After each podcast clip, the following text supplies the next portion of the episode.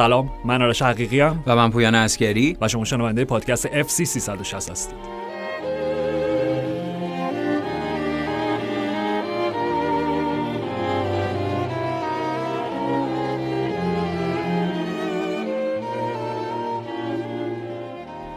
گلوم یه ذره گرفته. من همینطوری بیسکو... آره بیسکویت خوردم بعد دارم اینجوری سعی می‌کنم. خب تو حداقل دلیلش رو می‌دونی. من نمی‌دونم چرا، چون هوام که عالی بود در راه پیاده روی، یعنی چیزی نبود. حنجرم مچ فیت نیست، شرایط آره. شاید من دیروز زیاد آواز خوندی ها؟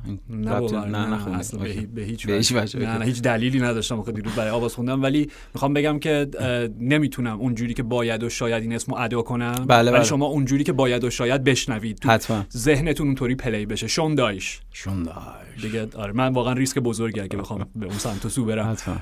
شون دایچ بله بله بازگشت شکوهمنده شون دایچ به لیگ برتر و یه بازی که طبیعتاً با اون نتیجه‌ای که نهایتش هم اتفاق افتاد، حالا غیر از خود روند بازی که دربارش صحبت می‌کنیم، خیلی غافلگیر کننده بود. کسی انتظار نداشت با توجه به روند خیلی مثبت آرسنال، با توجه به روند فاجعه اورتون و با توجه به این تغییر سریع که اتفاق افتاده. حالا دو تا اتفاق میفته بعد از تغییر سرمربی، یا یک شوک خیلی مثبت به تیم، یا به هر حال چیزیه که تغییر چندانی به وجود نمیاره و تیم تو همون روند منفی قبلیش ادامه میده. ولی خب برای اورتون یه, یه تغییر خیلی مثبت بود با توجه به مصاحبه بعد از بازی خودشون داشت که گفت بازیکن‌ها میگفتن از کادر فنی هم راضی نبودن و یه سری مشکلات داشتن، یعنی معلوم بود که به هر حال تیم دوچار مشکل شده بوده با فرانک لمپارد و این تغییر تغییر بوده که احتمالاً بعد آرش زودتر هم اتفاق می افتاده.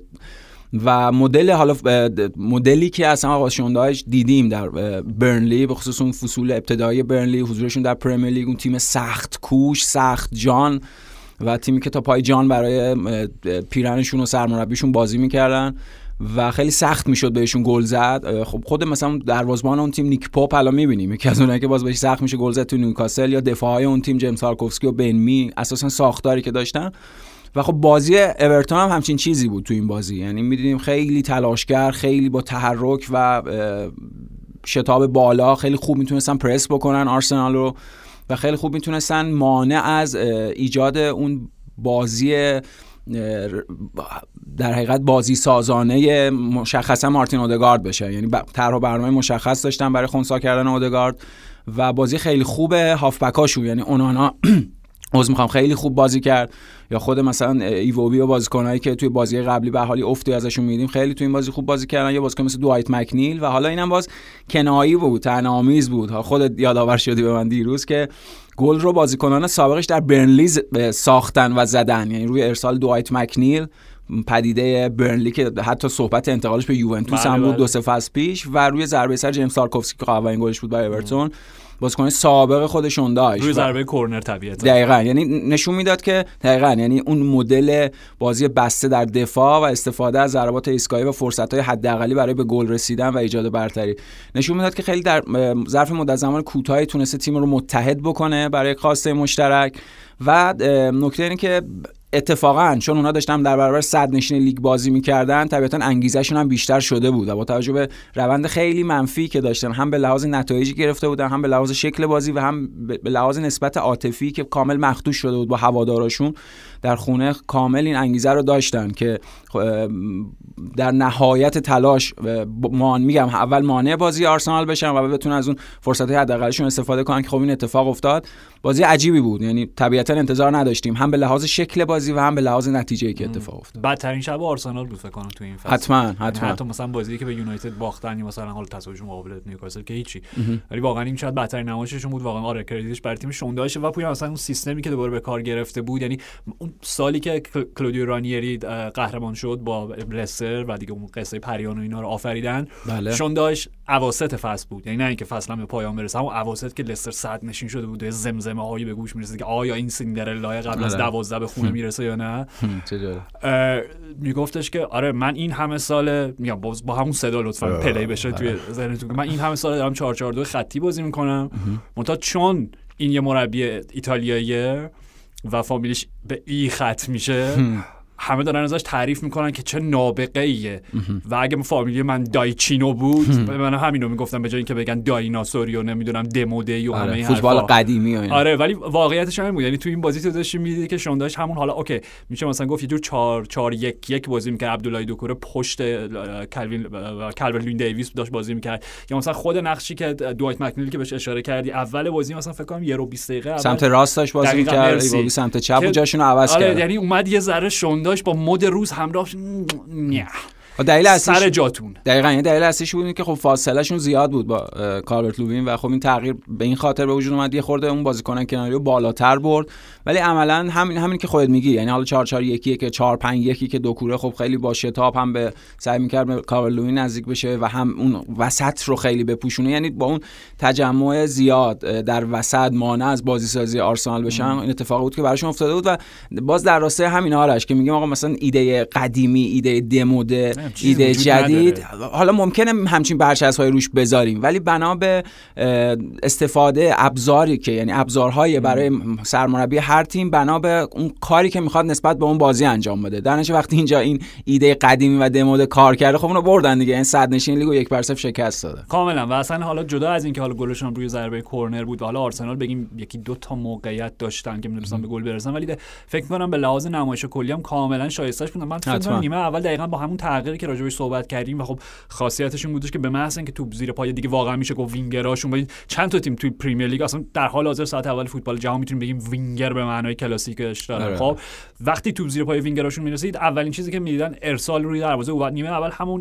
دونی کارولین دیویس یه دونه ضربه سر نزد، خود دوکورم یه ماراره همونجا میتونه سعید به سرش روی ارسال دوایت مکنیل، یعنی میخوام بگم کاملا بر مبنای الگو و استراتژیشون پیش رفتن و نتیجه هم گرفتن، واقعا نوش جانشون بخوام واقعا حقشون بود که بازی توی گودیسون پارک ببرن. کاری ندارم که به طرز به شدت کنایی و غریبی و شاید غیر قابل توضیحی، حالا غیر از این بازی تنها امتیازایی که اورتون توی چند هفته اخیر دیگه هفته آخر با فرانک لمپارد حالا این بازی باشون داشت گرفتن مقابل آرسنال و سیتی بود دیگه، مقابل سیتی هم مساوی کردن، باقی بله بله. بازی همونجوری پشت سر هم باختن و حالا شاید یه شروع جدیدی باشه پویان. حالا این اپیزود کلا اختصاص داره به پریمیر لیگ و سری آ، جام بله بله. برگشت دیگه، حالا مسائل لالیگا و نمیدونم جام باشگاه‌های جهان بوندسلیگا و بوندسلیگا و دی اف پوکال و همین داستان رو راجبشون صحبت میکنیم چون قصه داستان زیاد داشتیم مهم. پخشش کردیم روی دو تا اپیزود این هفتهمون، ولی میخوام بگم که شاید اصلا با تمام حالا مربیایی که تغییر کردن در دوران مالکیت فراد مجری و حالا بیلکن رایت و همه اینا، شون دایچ اتفاقا اون مربی مناسب بود برای این تیم. ببین دوره‌ای که اولین دورانی که بیگ سیکس شکل گرفت خب بله بله. و دیگه همه گفتن اوکی این شش تا که میلی لیگ خودشونن، یه جامی حالا اختراع شد توی اون فضای فوتبال انگلیسی به نام اورتون کاپ. اورتون کاپ گفتن اوکی اورتون هم معمولا هفتم میشه، پس اون هفتم اسمش میذاریم اورتون کاپ. و برلی اومد یه فصلشو که مطمئنم هفتم شدن باشون بله بله هفتم شد که اصلا سهمیه اروپایی هم بله گرفتن بله. و حالا میچرخیدن اون حوالی و از یه جایی بعد ما داشتیم میگفتیم اوکی میخوایم یواش یواش داره اورتون کاپ تبدیل به برنلی کاپ یا شون دایچ کاپ بکنیم واسه شاید همینه، یعنی اون مقام هفتمیه که میشه به صورت حالا این فصل خیلی همه چی به هم ریخته به دلایل مختلف خودش رو داره، ولی به هر حال اگه بیگ سیکس رو در نظر بگیریم حالا نیوکاسل هم داره بهشون اضافه میشه، به هر حال یعنی منظورم اینه که اورتون شاید به لحاظ سنتی همون تیمی که از دیوید مویز داشتیم، تیم سخت کوش سخت جون بد به باز بد گل بخور و همه اینا باشه و نیمه بالای جدول باشه هفتم هشتم حالا یه وقت ششم بشه یه دفعه بیاد یهو چهارم بشه بله. و من فکر میکنم شون دایچ مربی مناسبی، یعنی برنلی شاید برای شون دایچ کم بود خب با وجود این که میگم خودش هم بعد از دورانی که اخراج شد و دیگه یه سری مصاحبه ها نمیدونم ماندی نایت فوتبال رفت و اینا یک نقنق و قرقری میکرد حالا با همون شمایل و هیبت خودش، ولی حرفش درست بود اینکه شماها منو توی یک باکسی قرار دادین،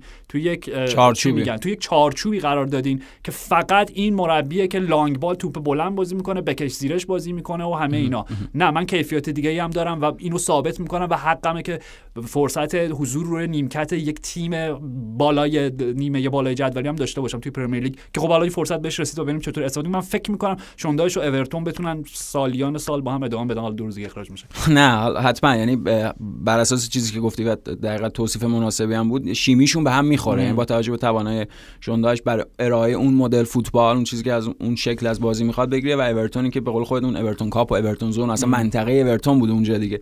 منطقهشون قطعا سقوط نبوده، حرف از برای بقا به جنگ. همینطوره جایگاه اورتون هیچ وقتی نبوده. همینطوره، اینم نباید باشه. دقیقاً خودت گفتی، داشتیم صحبت میکردیم که کالانچلوتی براشون شاید زیاد بود و از اونور انتخاب‌هایی که براشون اتفاق افتاد در فصول اخیر مثل فرانک لمپارد و اینا هم خب انتخاب‌های بی ربطی بود. یعنی ثابت شد دیگه فرانک لمپارد در نهایت مربی که شاید بتونه در چمپیونشیپ مربی موفقی باشه یا قرار باشه کارنامه مربیگری برای خودش تعریف کنه، بعد بره اونجا دوباره شروع بکنه. ولی خب شون دایچ کسیه که امتحانشو پس داده، اون مدل فوتباله میخوره، یعنی دی ان ای شون با هم سازگاره آه. در نتیجه این خب خیلی میتونه در ادامه به اورتون کمک بکنه و اورتون فکر می‌کنم انداز... به اندازه کافی انگیزه داشته باشه. من باز دوباره ارجاع میدم به هم حرف شون دایچ که گفت بازیکن از کادر فنی راضی نبودن آه. یعنی اینها یه چیزی دارن، انگیزه دارن برای اینکه خودشون نشون بدن، میدونن قطعاً جایگاهشون اونجای جدول نیست و میخوام بیان بالاتر و اون رابطه مخدوش شده شون رو با هوادارام دوباره ترمیم بکنن. و خب اورتونی که یکی از مهمترین امکانات هجومیش هم از دست داده، آنتونی گوردونی که به نیوکاسل رفت، حالا دیدیم تو این بازی هم به عنوان بازیکن تعویضی اومد بازی نیوکاسل وست هام، یه پاس گل هم به کالومیسون داد که نتونست استفاده بکنه، ولی خب بازیکن هم نگرفت. یعنی می‌خواستم بگم بازیکن هم نگرفتم، هیچ یه دونه هم نگرفتن، نه هیچ بازیکن. برای خیلی‌ها رفتن دیگه، دانجوما تست پزشکی هم حتی پشت سر گذاشت. آره و من و شما یه پیشنهاد ضمنی دادن چون فیرسکو داشتیم آره و ولی واقعا یعنی مجموعه بازیکنایی که در اختیار داره اتفاقا اونا هم بازیکنای کارگر و تلاشگرن، میتونن خیلی بهش کمک. اسکواد بدی ندارن واقعا. نه اسکواد حداقل اسکواد میشه اینو گفت آرش، اسکوادی که دارن متناسب با این جایگاهی که در جدول هستن نیست. در نتیجه میتونیم انتظار داشته باشیم اورتون توی فصلی که خیلی ژله‌ایه به لحاظ منطق حضور تیم ها و همینجور بالا پایین میشن ام. یه روند رو به رشدی شروع بکنه و به قول خدا حالا صبر بکنیم ببینیم چی میشه دیگه تا هفته آینده. اوکی بریم به جمعه و بازی چلسی مقابل بریم یه روز قبلش. آره آره, آره. یه فلش بکی بزنیم یه روز قبل‌تر بریم. چلسی خب با وجود با وجود که نه، به واسطه تمام بریزو به پاش‌های زمستانی که داشتن خب پیشرفت کردن. بله. موفق شدن یه امتیاز از فولام بگیرن. فکت دیگه این چیزی که دارم میگم. آره فکت چه بازی رفت دو یک باخت. بله. آره و پویان بیا راجبه دو تا مسئله راجبه حالا سه موضوع شد. یکی نمایش انفراردی انزو که مشخصا الان دیگه خیلی زیر میکروسکوپه و هر بازی میکروسکوپ نه ذره بین میکروسکوپ چیه و معلومه به عنوان گرون قیمت‌ترین بازیکن تاریخ پرمیر لیگ، گرون قیمت‌ترین هافبک میانی تاریخ و همه اینا راجع به این صحبت بکنیم، راجع به فهرست که برای چمپیونز لیگ رد کردم و یک حالا نمایش کلی‌تر چلسی راجع به انزو. اوکی ببین برعکس اون چیزی که ترکیبی که میگم توی میچ اف دی حالا به صورت چهار دو سه یک آره اعلام کردم، من اصلا همچین شما میگم واقعا داشتم با دقت بازی رو نگاه میکردم، جوری که چلسی داشت توی این بازی بازی میکرد انزو عملاً به عنوان شماره شش تنها بود و کانر گالهر و میسون مانت رو دستش بازی میکردن با دو تا هشت هجومی. مثلا نکتهش همینه، ببین ما راجع به این حرف زدیم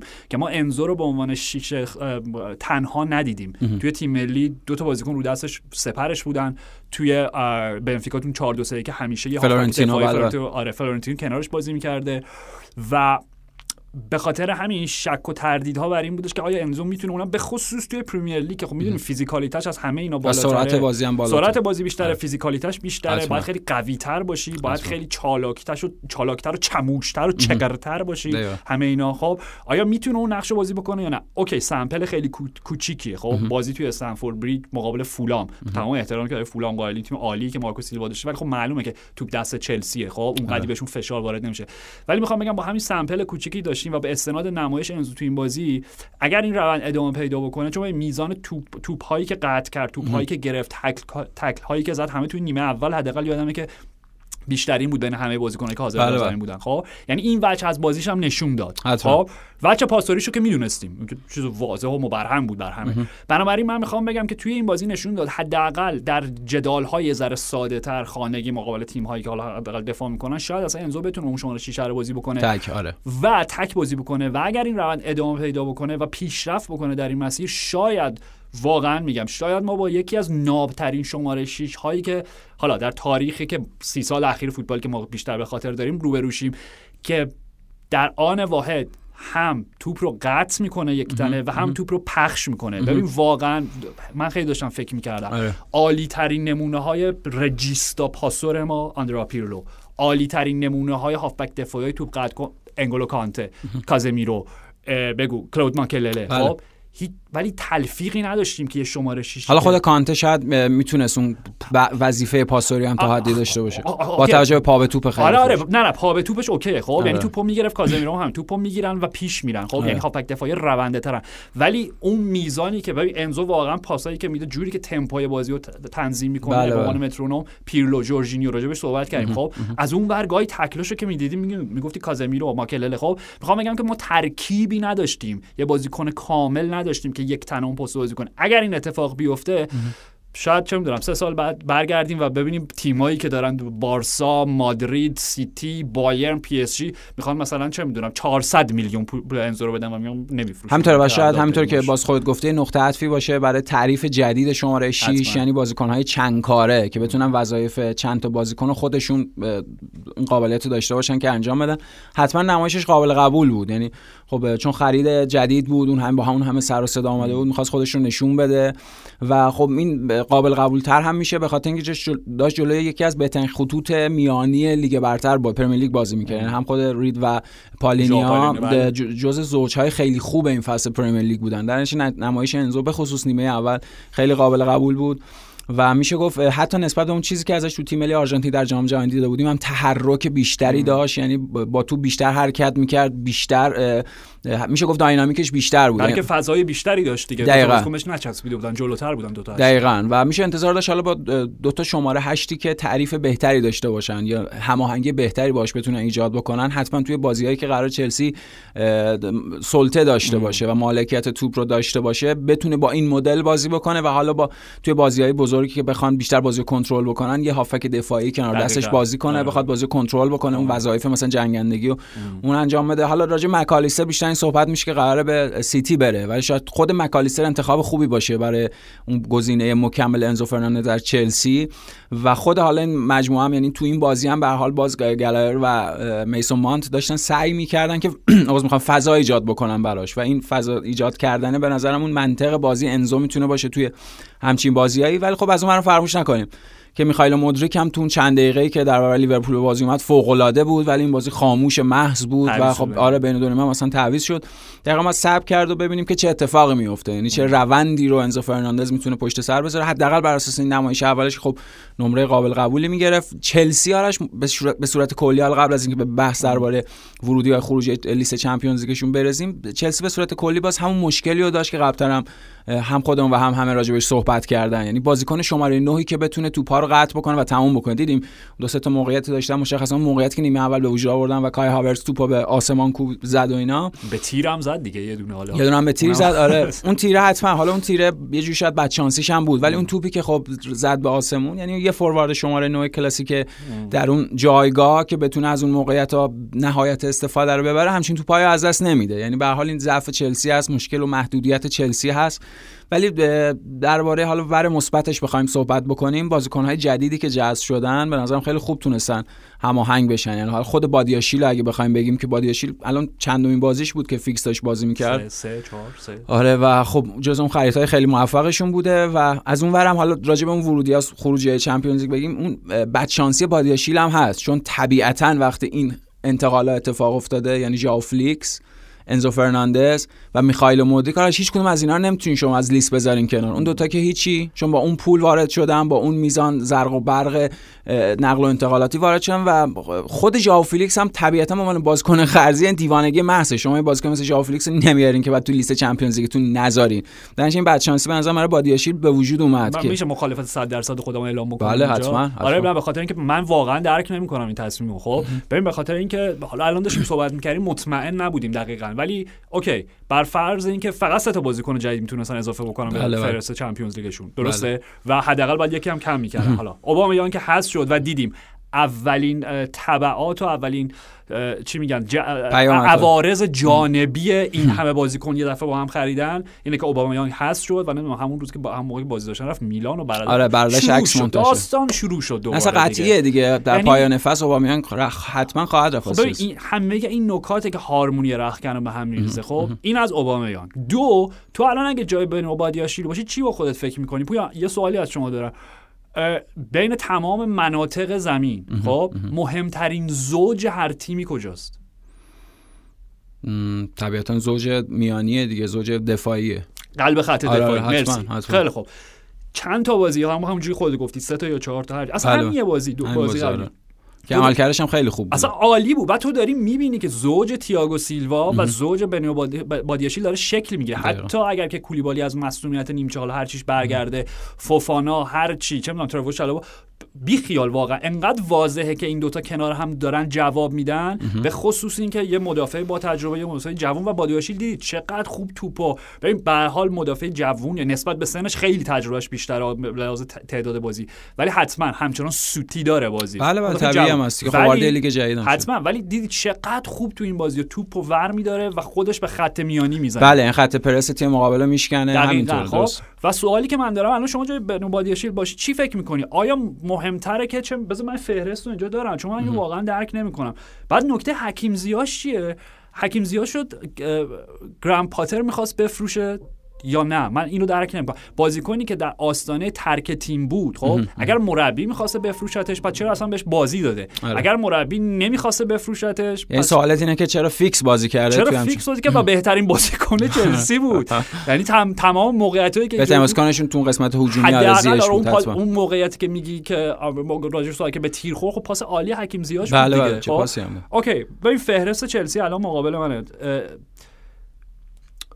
مدافعینی که دارن، خب مدافعین مرکزی تییاگو سیلوا، ترو شالوبا، خب کالیدو کولیبالی و وزلی فوفانا. اوکی بله. ترو شالوبا که واقعا مدافع وسط چهار تایی نیستش، سه تا بازی سیستم سه دفاعه. خب یعنی شما با سه تا مدافع مرکزی که دو تاشون همش مدام مصدوم میشن و فرم خوبی ندارن و یکیشون صد و سی و هشت سالشه میخواین به چمپیونز لیگ برین و به نوبادیشو نمیبرین. خب بعد ژو فلیکس که تو داری میگی دقیقاً بازیکنی که اولش که اومد که اصلا اخراج شد، هیچ سه تا بازی که رفت، بعد مثلا بازیکن قرضی اصلا معلوم نیست چقدر میخوان ازش استفاده کنن. من سوالم آرش ازت اینه، اگه بادیاشیلو میذاشتن کیو نمیذاشتن؟ هر هر کیو هر کیو آخه به لحاظ منطق بیزینسی، منطق تجاری، با توجه به اون چیزی که پس تصمیم ورزشی نبوده صد درصد. یعنی ما همین رو داریم میگیم، میگیم خب ژائو فلیکس به صورت قرضی اونجا اومده به عنوان بازیکن قرضی، طبیعتا اگه نیه نیم فصل گرفتنش تو لیست چمپیونز لیگ نذارن که اصلا اون انتقال بی معنی میشه، معنی خودش رو از دست میده.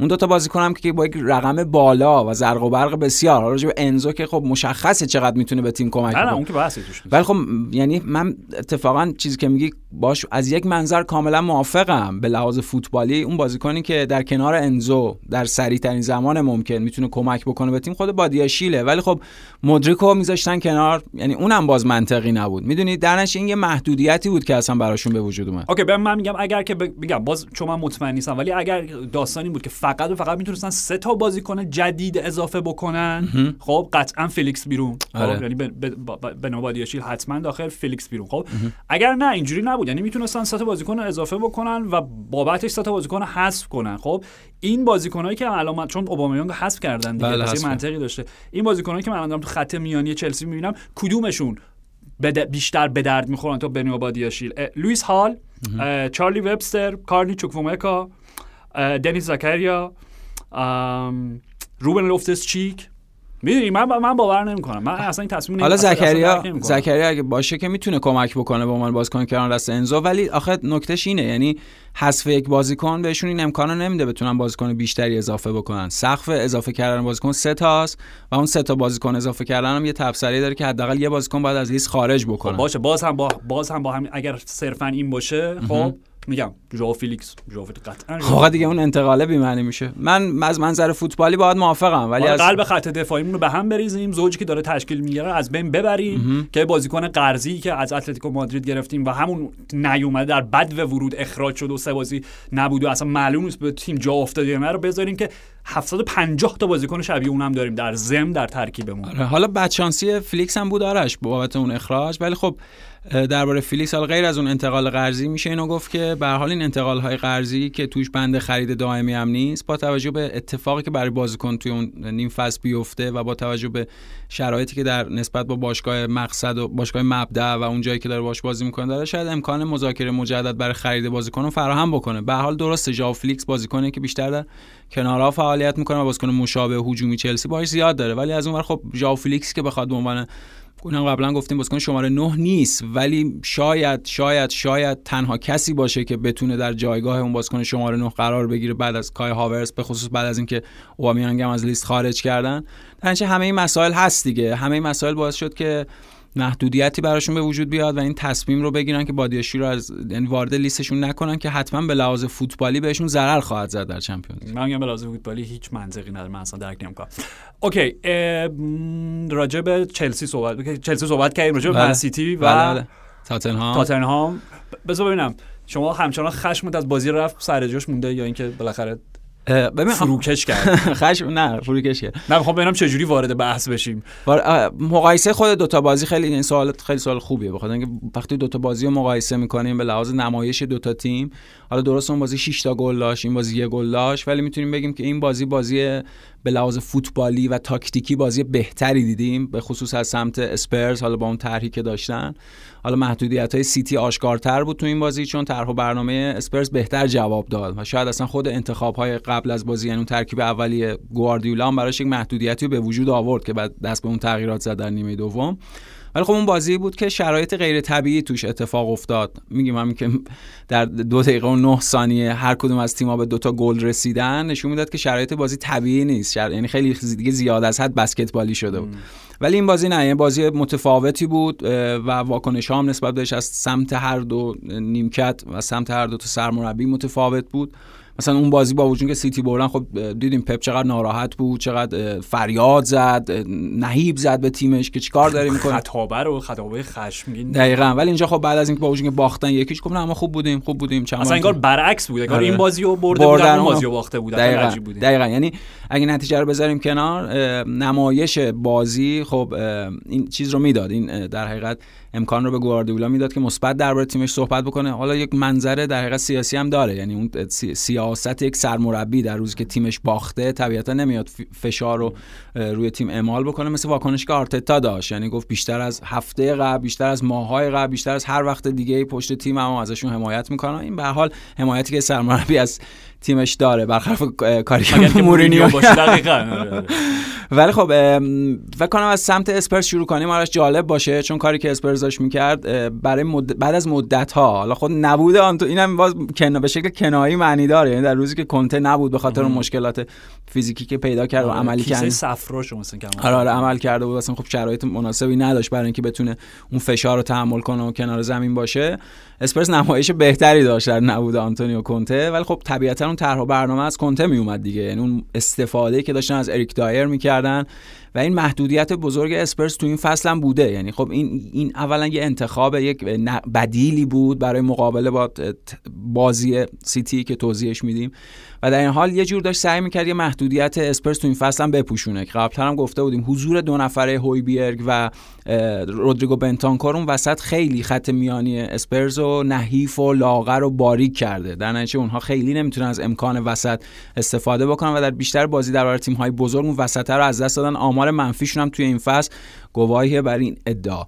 ولی نکته اینه که خب درباره دایر این بازی تا جایی که میشد دایر داشت سعی می‌کرد بالاتر بازی بکنه و نکته اینه که در عین اون هارمونی تیم برای پرس که میتونیم میتونیم بگیم یکی از بهترین نمایش‌های پرس اسپرز در این فصل بود، برای تحت فشار گذاشتن تیم مقابل، برای اینکه مانع از بازیسازی اون بشه، مانع از بازیسازی تیم مقابل بشن، که گلی هم که بهش رسیدن حاصل همین بود، حاصل رهبری اریک دایر بود. اگه دقت با دستمون برین جلو برین جلو پرس کنید، دقیقاً رهبر اون ارکستر پرس دقیقاً اریک دایر بود و اضافه شدنش، یعنی برای خود من یادآور بیشتر اون لیبروها و سویپرای کلاسیک بود، یعنی بازیکن‌هایی که حالا مثلا یعنی از قبل‌تر از بارزی مثلا بکمبایر رو بگیم، به خود فرانکو بارزی رو بگیم، یا مثلا حالا داوید لوئیز دیگه نزدیک‌تر، دقیقاً نزدیک‌تر داوید لوئیز، بازیکن‌هایی که یه چیزی میشن بین دفاع میانی توی تعریف قدیمی‌ترش دفاع آخر و هافبک دفاعی، یعنی دارن سعی می‌کنن با این تحرکی که دارن تو اون وسط عملا هر سه قابلیت رو به وجود بیارن و این انعطافی که طبیعتاً به تنوع تاکتیکی تیم میدن. در نتیجه این بالا بازی کردن اریک دایر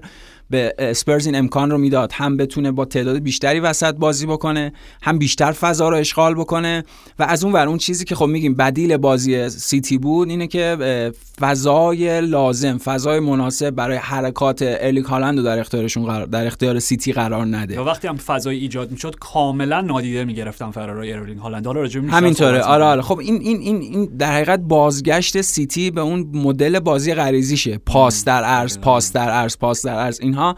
یعنی سیتی در ابتدای فصل تو اون دورانی که حالا قبل از جام جهانی، تو اون دورانی که حالا گل‌های بیشتری میزد نسبت حالا بعد از جام جهانی، داشت سعی میکرد یک تعادلی به وجود بیاره بین بازی تیپیکش در سه چهار فصل گذشته، بازی در عرض، تعداد پاس‌های بیشمار و بازی مستقیم، یعنی ارسال‌های مستقیم برای اون فرارهای هالند که میدونیم هالند در فضاهای باز، فضاهای خیلی گل و گشاد برای فرار از پشت دفاع اون جایی که میتونه ضربه‌شو بزنه. در نتیجه تیم باید از اونجایی هم که برای هالند داره بازی میکنه، چون اون بازیکنه که باید گل بزنه، در نتیجه این نکته رو باید در نظر بگیره، بیشتر باید مستقیم بازی بکنه. یعنی اون امکان مستقیم بازی کردن که میگیم مثلا شون دایچ یه چیز دموده است، اینجا میشه اون ابزاری که اتفاقا تیم باید ازش استفاده بکنه. شاید اینجوری بهتر بتونیم بگیم که سیتی باید به یک تعادلی برسه تو مدل بازی مد روز، پاسکاری در عرض و اینا، و استفاده از حداقل پاس، ارسال‌های مستقیم، ارسال‌های بلند برای استفاده هالند توی اون فضاهای خالی. خب ولی خب اسپرز این امکان رو بهشون نداد. هم گلی که زدن حاصل این بود، حاصل اون پرسه، حاصل اون فشاره بود و همین که مانع از بازی سازی درست خب سیتی می‌شدن. از من انتخاب‌های گواردیولا هم شاید بیشتر دست خودش رو بس، یعنی انتخاب در حقیقت بیرون گذاشتن کوین دی بروین، استفاده از خولیان آلوارز در جایی که خیلی معلوم نبود داره چیکار میکنه. آرش من داشتم فکر میکردم، حالا این چیزیه که در راه داشتم میومدم بیشتر بهش فکر میکردم، گفتم با هم راجعش صحبت کنیم، بد نباشه. شاید اصلا بد نباشه سیتی اگه قراره که به تعادلی برسه توی اون بازی قدیمی‌تر خودش و استفاده از ابزار و اسلحه مثل هالند و خولیان آلوارز، به خصوص از نمایش که از آلوارز در جام جهانی دیدیم، شاید اصلا بد نباشه سیتی بخواد با دو فوروارد بازی بکنه، یعنی استفاده از خولیان آلوارز و ارلینگ هالند، چون تو جام جهانی هم همین کارو میکرد. خولیان آلوارز با اون فرارهایی که داشت، با اون شتاب‌های دائمی که داشت، سعی میکرد با بردن دفاع‌ها فضای خالی به وجود بیاره برای لیونل مسی و این استفاده بود که آرژانتین به نحو احسن ازش تو جام جهانی کرد و شاید اصلا طرح و برنامه گواردیولا تو این بازی هم همین بود، یعنی قصدش این بود که بتونه از خولیان آلوارز به عنوان همچین ابزاری استفاده بکنه که دفاع رو با خودش بکشونه. ولی خب در نیامد، جواب نداد و از من استفاده از ریکو لوئیس در همون جایگاه، حالا به قول خود قدیمی‌تر فابیان دلف یا جایگاه آپدیت شده تر و به‌روزتر شد، آپگرید شده تر، مثل ژائو کانسلوی که در دو فصل پیش دیدیم، خب تجربهش کمتر بود اونجا، جواب نداد. طبیعتاً دیدیم اون اشتباه رودری و در نهایت اشتباه بعدی ریکو لوئیس باعث شد که سیتی به گل برسه. اینها چیزهایی بود که در نهایت شرایط بازی رو به نفع اسپرز پیش برد، با وجود اینکه سیتی هم تیم چیزی نبود. یعنی سیتی واقعیت اینه که شاید من داشتم فکر می‌کردم عدالت بازی یکیش نبود، یعنی هم هم موقعیتی که ریاض محرز نیمه اول داشت تو به تیر دروازه خورد، هم دو سه تا موقعیتی که نیمه دوم داشتن بازیکن‌های اسپرز توپ از رو خط دروازه دروندن، شاید میشه گفت این بازی اگه یکی یک تموم می‌شد عادلانه‌تر بود. آره موافقم، با اینکه مثلا اسپرز هم نیمه دوم هر وقت ضد حمله می‌زدن خطرناک می‌دادن، هر کی می‌تونه هتریک راجع به هر کی مفصل صحبت می‌کنیم، حالا مفصل که چه می‌دونم اندازه خودش. آره بخش جدایی داریم راجع به کاپیتان کین، ولی که اینکه پویان چیزی که داریم میگه اتفاقا دقیقاً، یعنی پپ من فکر میکنم که بر مبنای حالا اون سیستم سیالی که دیگه از تیماش میشناسیم که با توپ و بدون توپ خب سیستم تغییر میکنه، در واقع فرمیشن جابجا میشه، خب تو این بازی هم می‌دیدی، یعنی همون چیزی که راجع به ریکو لوئیس میگی، اوکی وقتی که توپو نداشتن بدون توپ در حالت نامالکانش تقریبا میشه، حالا به اون اندازه‌ای که میشه تیمای پپ رو تو یک فرمیشن خاصی چید و توی چارچوبی برد، تقریبا چهار دو سه یک بازی میکنن که خب اوکی ریکو لوئیس بازیکن راست‌پایی بود که فول بک چپ بازی میکرد، خولیان آلوارز هم حالا شماره ده بود، ولی وقتی توپو میگرفتن کاملا معلوم ریکو لوئیس میومد وسط, وسط کنار بله. رودری دقیقا. و خولیان آلوارز کامل در عرض هالند بازی میکرد، جک ریلیش که کامل میچسبید به خط، میگم اون اصطلاحی که کفشاش گچی میشد بله بله. آره و مارز هم از اون ور، خب یعنی عملا تبدیل به سه پنج خیلی هجومی میشد. خب یعنی میدیدی دقیقاً ایده همین همین بوده، این استفاده از خولیان آلورز. به قول تو شاید در نمیاد، شاید همون ضربه‌ای که مارزال به تیر خورد اگر توی دروازه میرفت، چون چند مثلا چند از ده بار شاید هشت بارشون توپ بساید زیر تیر و حتما گل بشه. آره بعد چانسشون هم دروازه خورد روی خط و برگرد و هم برگشت همه اینا، یعنی به لحاظ فنی اون قدم ضعیف نبودن. نه نه اصلا اصلا دوم بهترم شد. حالا سوال بزرگ کوین دی بروین است به نظر من، یعنی این داستانی که ببین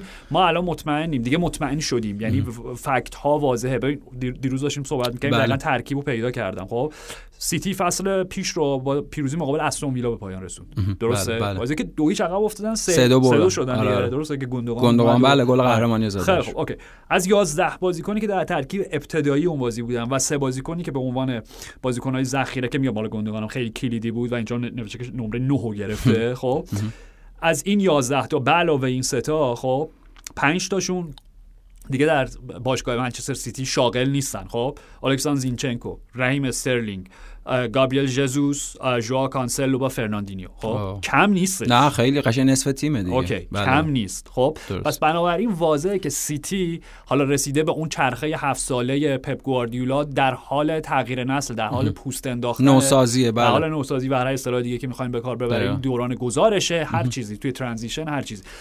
ولی میگم مسئله اینجاست که دبروینه آیا اون قربانی بعدی این پوست انداختنه؟ چون عجیبه تو این بازی ببین، بازیکنی که بیشترین بازیکنی که میتونه به شما کمک بکنه تا بهره برداری مفید و حداقل از هالند داشته باشین، کوین دی بروینه است. ما اول فصل ارسالای مستقیم دقیقاً دی بروینه از هر زاویه، هر فاصله میتونه مهاجمشو پیدا بکنه. ببینید دقیقاً دقیقاً همین چیزی که خودت گفتی، یعنی چند بار این موقعیت برای هالند پیش اومد ولی بازیکن سیتی ندیدن هالندو، در نتیجه به جای اینکه بازی مستقیم بخوام داشته باشن در فضای خالی توپ رو برای هالند ارسال کنن، رو آوردم بازی در عرض. خب همین، و این آمارو تو در نظر بگیر، این به نظر من خیلی بیانگره.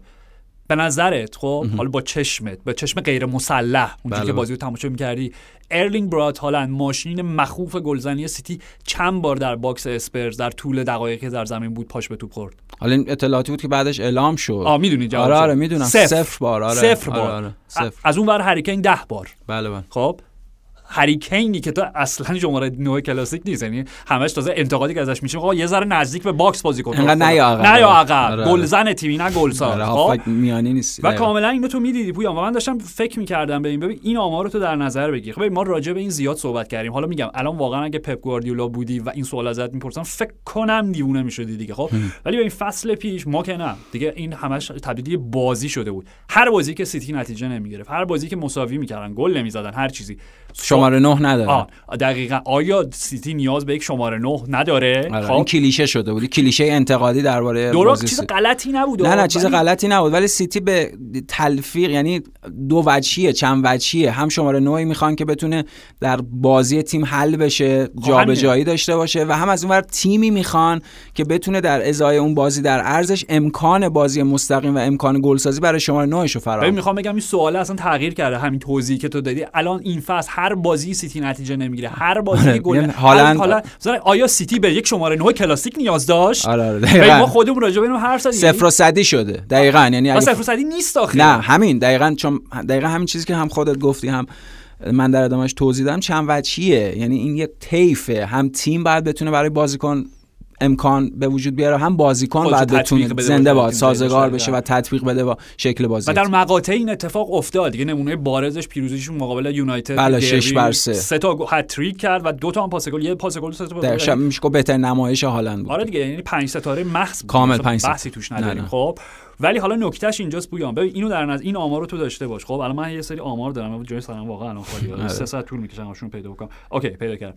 ببین آمار هالند خب در جدال مقابل باقی اعضای کلوپ وی آی پی بیگ سیکس. خب اوکی، راجع به دربی و بازی رفت دربی بهش اشاره کردیم. دو اکتبر پیروزی شش سه منسیتی، سه گل دو تا پاس گل. شانزده اکتبر مقابل لیورپول، لیورپول منسیتی یک هیچ میوازه با اشتباه ژوآو کانسلو و صفر گل و طبیعتاً صفر پاس گل برای هالند. پنج ژانویه پیروزی یکیچ مقابل چلسی، صفر گل و صفر پاس گل برای ارلینگ برات هالند.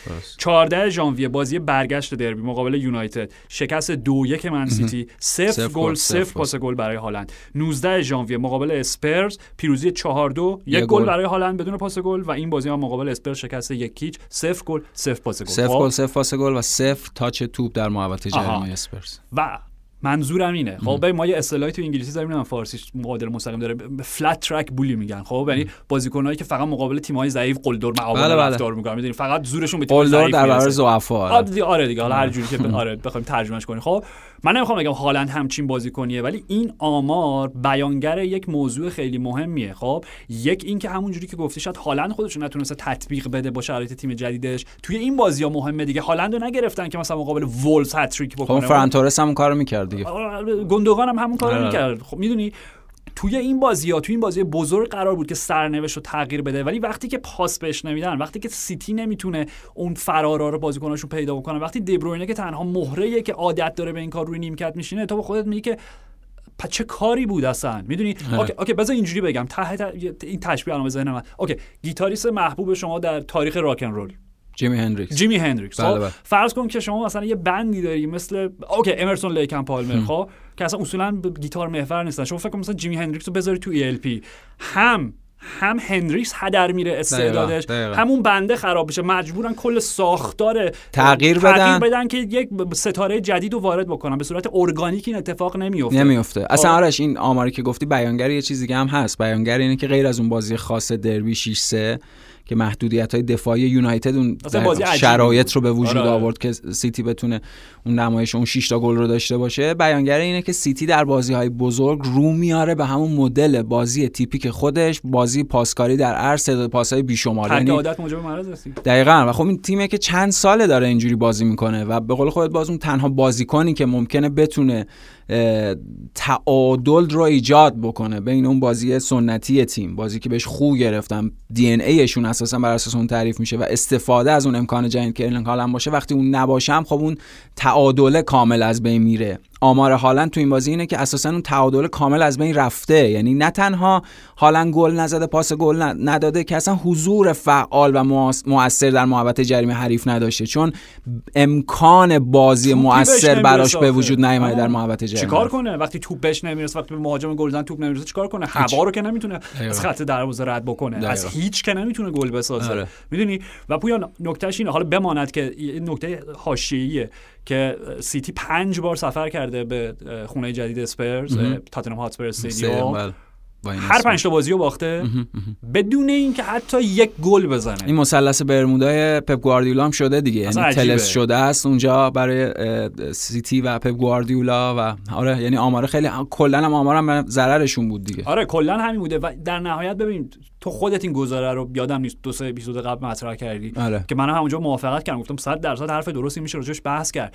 که وقتی به پایان فصل رسیدیم و تعداد گل‌های هالند و جایگاهی که تیم هست، جام‌هایی که سیتی دقیقا. برده و نبرده دقیقا. و نمایش کلی که داشتن کاملا کاملا منطقیه مهم. که بگیم اوکی هالند اومد و پنجاه تا گل زد، ولی باعث پس رفت سیتی شد نه به خاطر حضور هالند، به خاطر اینکه میگم انگار این یک دی ان ای دو تا با هم سازگار نبود. دقیقاً انگار یک عضو پیوندی بود که بدنه داره رد میکنه، ریجکت میکنه، بخشی از ارگانیک اون بدنه نشده و پس زده شده دقیقاً و امکان خاصیتی نداشته. برای همین آرش این بحث‌های انتقادی که هفته‌های پیش به صورت نجوا اگه مطرح می‌شد الان با صدای بلند داره مطرح میشه. جیمی کارگر اصلا گفتش که اساساً آیا انتقال درستی بوده، یعنی آیا هالند مقصدی که انتخاب کرد از دورتموند مقصد مناسبی بوده؟ به هر حال نمیدونم، باید صبر کنیم ببینیم. ولی این آماری که خودت گفتی توی بازی‌های بزرگ آمارهای منفیه، اینا همه به ضرر این در حقیقت سازگاریه، به ضرر این هماهنگیه. این هماهنگی به وجود نیامده. تو بازی‌های کوچیک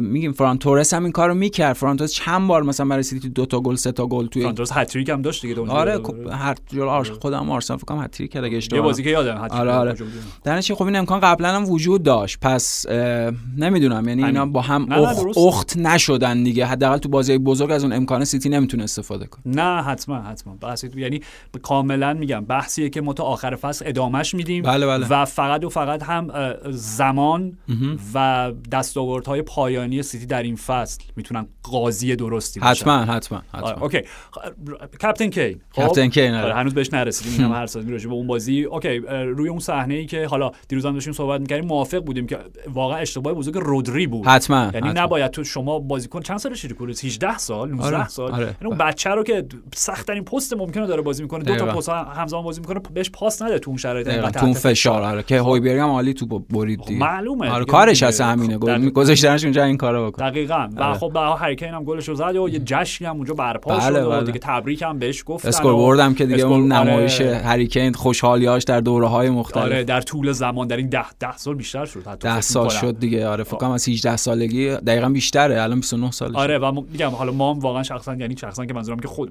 خودمون دو تا رو دارم میگم چقدر خوشبخت بودیم به لحاظ فوتبالی که تونستیم همه این سال‌ها هری کین رو دنبال واقعاً لذت بردیم. صد درصد صد درصد. بهترین مهاجمی که تو زندگیمون دیدیم و میتونیم اصلا بحث بکنیم که شاید بهترین مهاجمی که تاریخ پرمیر لیگ حتی بالاتر آلن شیرر. حالا یه بحث جدایی. خب اوکی هری کین رکورد جیمی گریوز رو شکون چون دویست و شصت و هفت گل بله باش برابری کرد. رو ببین جیمی گریوز حالا میگم شاید در نسل اون قد اسم شناخته شده‌ای نباشه، فقط شما اینو در نظر بگیر که رکورددار بیشترین گل برای اسپرز اوکی و این رکورد شکستش توسط هری کین، ولی در منظر کلی هیچ بازیکنی حتی نزدیک جیمی گریوز هم نیست در بالاترین سطح فوتبال انگلیس که شامل حالا پریمیر لیگ و اول دیویژن وان میشه به لحاظ گلزنی. خب ولی اگه اشتباه نکنم سیصد با سیصد بالای سیصد و پنجاه تا کل کل مجموعه کل مجموعه آره. آره یعنی هم برای گلی که برای چلسی زد هم برای اسپرز زد، یعنی به همچین عددی ا... نه منظورم اینه که همچین شهره و شمایل اسطوره‌ای رو هری کین پشت سر گذاشته. همینطوره و جیمی گریوز بخشی از اون تیم فاتح جام جهانی شصت و شش هم هست که حالا اونجا سر رمزی باش در حقیقت مشکلاتی پیدا کرد، جف هرس استفاده کرد در بازی فینال و جیمی گریوز نبود بخشی از اون تیم. اوکی به هر حال یعنی همچین شمایل رو میگم پشت سر بله بله. ولی راجع به خود کین صحبت بکنیم. خب جدا از اینکه حالا دیگه بیشترین گل برای اسپرز در تاریخ باشگاه زده، به جمع کلوپ حالا دیگه سه نفره دویست گله های پرمیر لیگ هم پیوست. بله با دویست گل. دقیقاً با دویست گل. آلن شیرر که همچنان دویست و شصت، رونی دویست و هشت، دویست و هشت فکر کنم بله. و هری کین هم دویست شد. این جالبه پویان بیاد یک تعداد بازی هاشون و تعداد گل هاشون، چون اونا هر دو فکر کنم چهارصد خورده بازی دارن، هری کین الان سیصد و چند تا چند آره آره. محدود. دقیقاً یعنی نرخ گلزنی هری کین با خیلی بالاتر از اون تو است. دقیقاً آره. حالا میگم راجع به این زیاد صحبت کردیم که گزینه بایر مونیخ وجود داره، منچستر یونایتد، دوباره نمیخوایم سراغ اون بحث آره. بریم، حالا آخر فصل بعد صبر بکنیم دقیقاً چی. آره خب ولی میخوام راجع به این حرف بزنیم. ها حرفا رو زدیم، به نظر آمار جالبیه که از مجموع دویست و شصت و هفت گلی که هری کین برای اسپرز زده خب چهل و نه تاش با ضربه سر بوده، خب صد و شصت و پنج تاش با پای راست بوده و پنجاه و یک با پای چپ. اوه. یعنی یک مهاجم تمام عیاره دیگه، شیش دونگ شیش دونگ و دو تاش با باقی اعضای بدن دیگه مقاله آره آره آره حالا زانو بوده آره هر چی شونش بوده خب پیش میاد. خب اوکی پس این آماری که نشون میده که هری کین واقعا یه مهاجم کامله، همه جوره گل میزنه، چپ راست سر.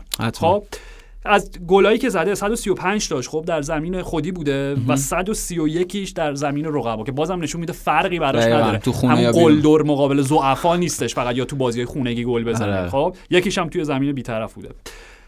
از این صد و از این دویست و شصت و هفت گل دویست و سی و شش تاش خب توی باکس بوده. اوه. خب که نشون میده که برخلاف حالا اون تصوری تغییری که, که تو این دو سه سال پیدا کرده بازیش آره. داشته اصلا تصور کلی که داره هری کین خیلی وارد نخه، خیلی هم خوب وارد باکس آره. اونجا که لازمه میره توی هستش. باکس کارش هم میکنه. خب و سی و یکش خارج از باکس بوده، سی و نه تاش پنالتی بوده و این برام عجیب بود فقط و فقط یکیش روی ضربه آزاد مستقیم بوده ام. چون یعنی تو ذهن من بود که هری کین زیاد داره مثلا آره. ده تایی زدن در شوت از راه دور زیاد داشته دیگه، احتمالاً به خاطر همین دقیقا. تو ذهنت بوده، کاشته نبوده در آره. جریان بازی جریان بازی بوده دقیقاً آن آره. آمارت نشون میده که با فوروارد دقیقاً متعادل به لحاظ استفاده از همه اون ابزارهای گلزنی طرفیم واقعا. یعنی این یه خوشبختیه که ما در زمان کین زندگی کردیم، مقایسه با شیرر رو بذاریم از وقت دیگه چون خیلی بحث اساسی میشه، چون آلن شیرر هم به نظرم خیلی حالا خارج از اون محدوده فوتبال انگلیس اون رکوردی که داره ممکنه خیلی بازیکن آندرریتدی باشه، دست کم گرفته باشه. چی دست کم گیر آلن شیرر؟ حالا دیگه حالا بالاخره چون محف... صحبت کنیم باش آره نه چون به هر حال موفقیت ملی هم در اون حد نداشته، فقط مهمترین افتخاری که داشته راهیابی به همون نیمه نهایی یورو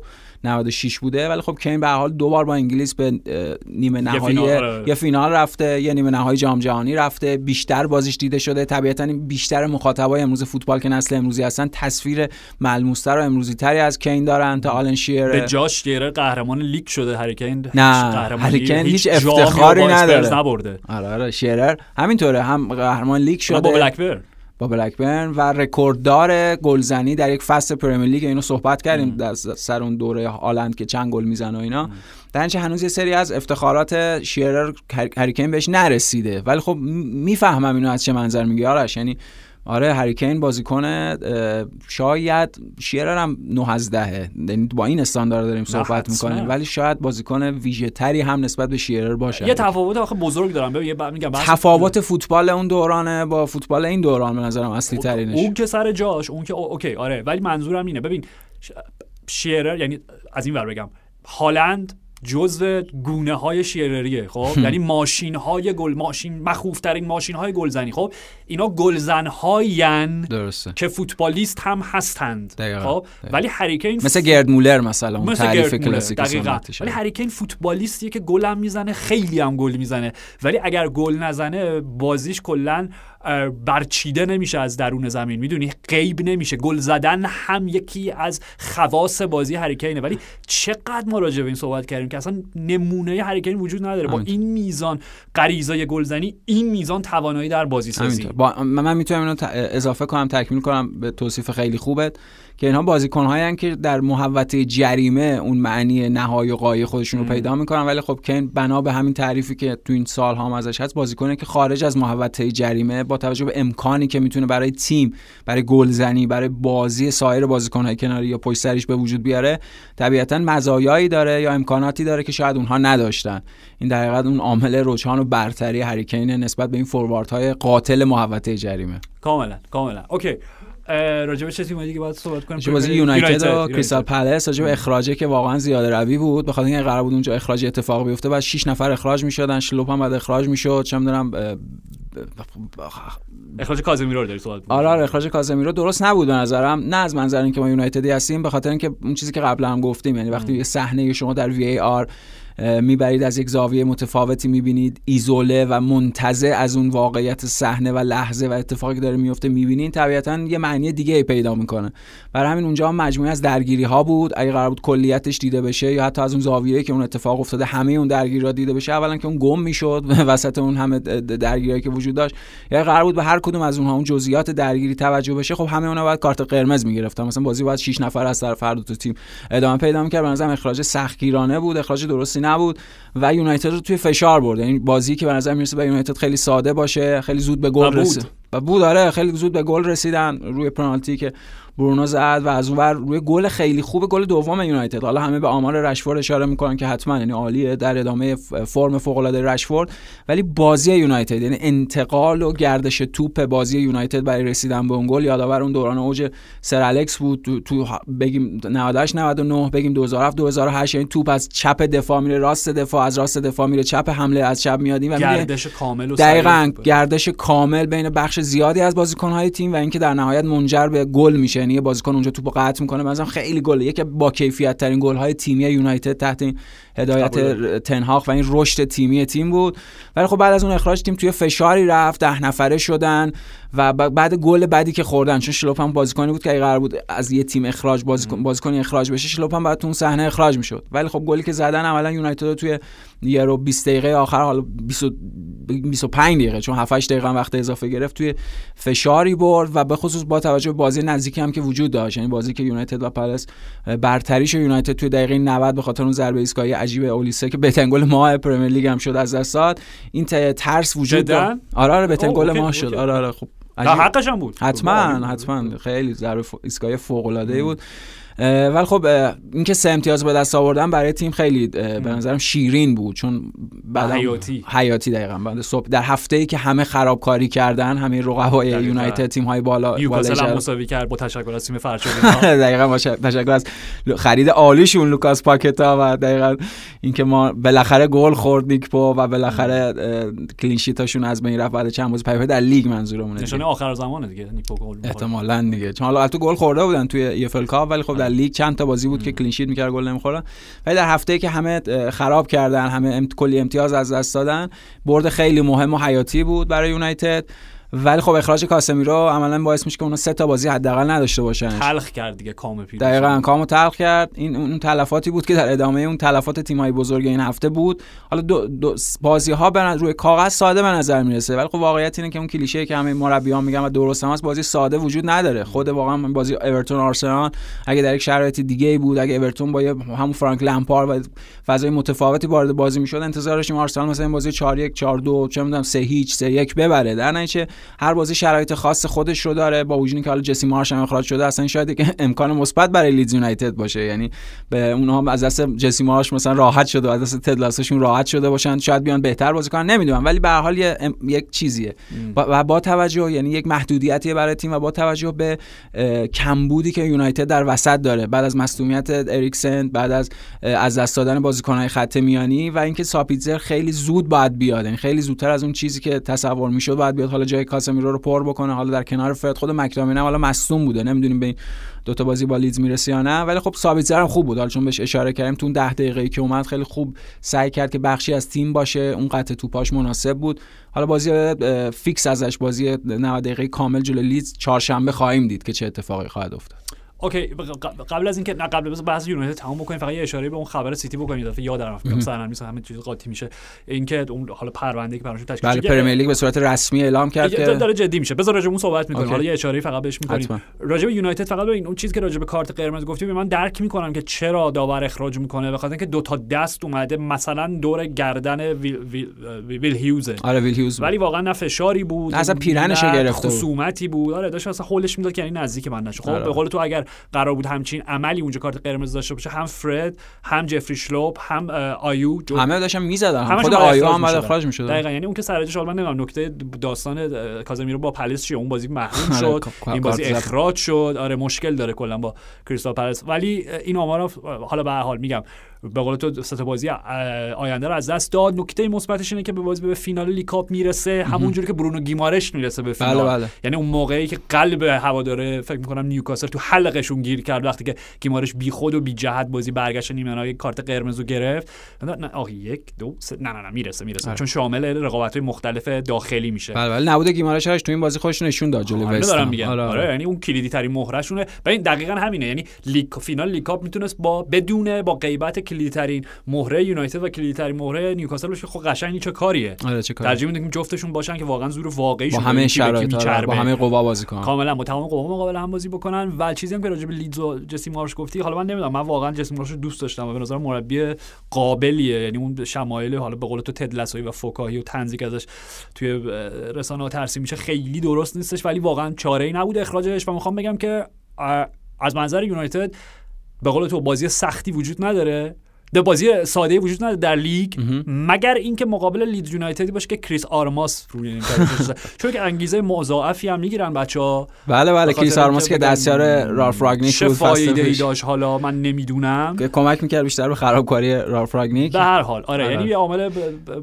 انگیزشی مضاعفی میشه که رفت و برگشت مقابل لیدز میکنن. بازی بعدم مقابل لستر سیتیه. بله بله، یعنی سه تا بازیه دیگه، چهارشنبه، یک شنبه و بازی بعدی که لستر. و آرش ببخشید واسه طرف تو پرانتزی هم بگم تعداد بازیای یونایتد، به ما راجع به لیورپول حالا میرسیم. لیورپول ماهی هشت تا بازی دارن میکنن، حالا هر سه چهار روز یه بار دارن بازی میکنن، آه. فرق نمیکنه جو لیدز بازی کنن، فرق نمیکنه، ولی به هر حال تعداد بازی زیاد و کمبود نفرات اونجا به تیم لطمه میزنه. به نظرم همه اینها باعث میشه که یونایتد شرایط خطرناکی پیدا بکنه. اون چیزی که گفتیم حذفشون از لیگ اروپا، این توجیه نیست برای اینکه اگه جلوی بارسا باختن، این کمک به تیم، به خاطر اینکه هدف گذاری اصلی رسیدن به اون دو تا کاپ داخلی آه. و حضور ویژه، به خصوص حالا شرایطی که سیتی ممکنه پیدا کنین تو این فصل، یعنی ازش امتیاز کسب بشه یا هر چیزی در پرمیر لیگ، حضور ویژه‌ای که یونایتد میتونه اون بالا پیدا بکنه. در نتیجه این تعداد بازی زیاد وضعیت تیم رو شکننده میکنه به لحاظ بدنی. حتما، یعنی حتی اگر که بگیم حالا یونایتد میتونه بدون کازمیرو هم باید نه دیگه میتونه نباید. که نه باید این کارو واقعا به شکل دیگه بیمارگونه متکی بشن به وابسته بشن بهش، ولی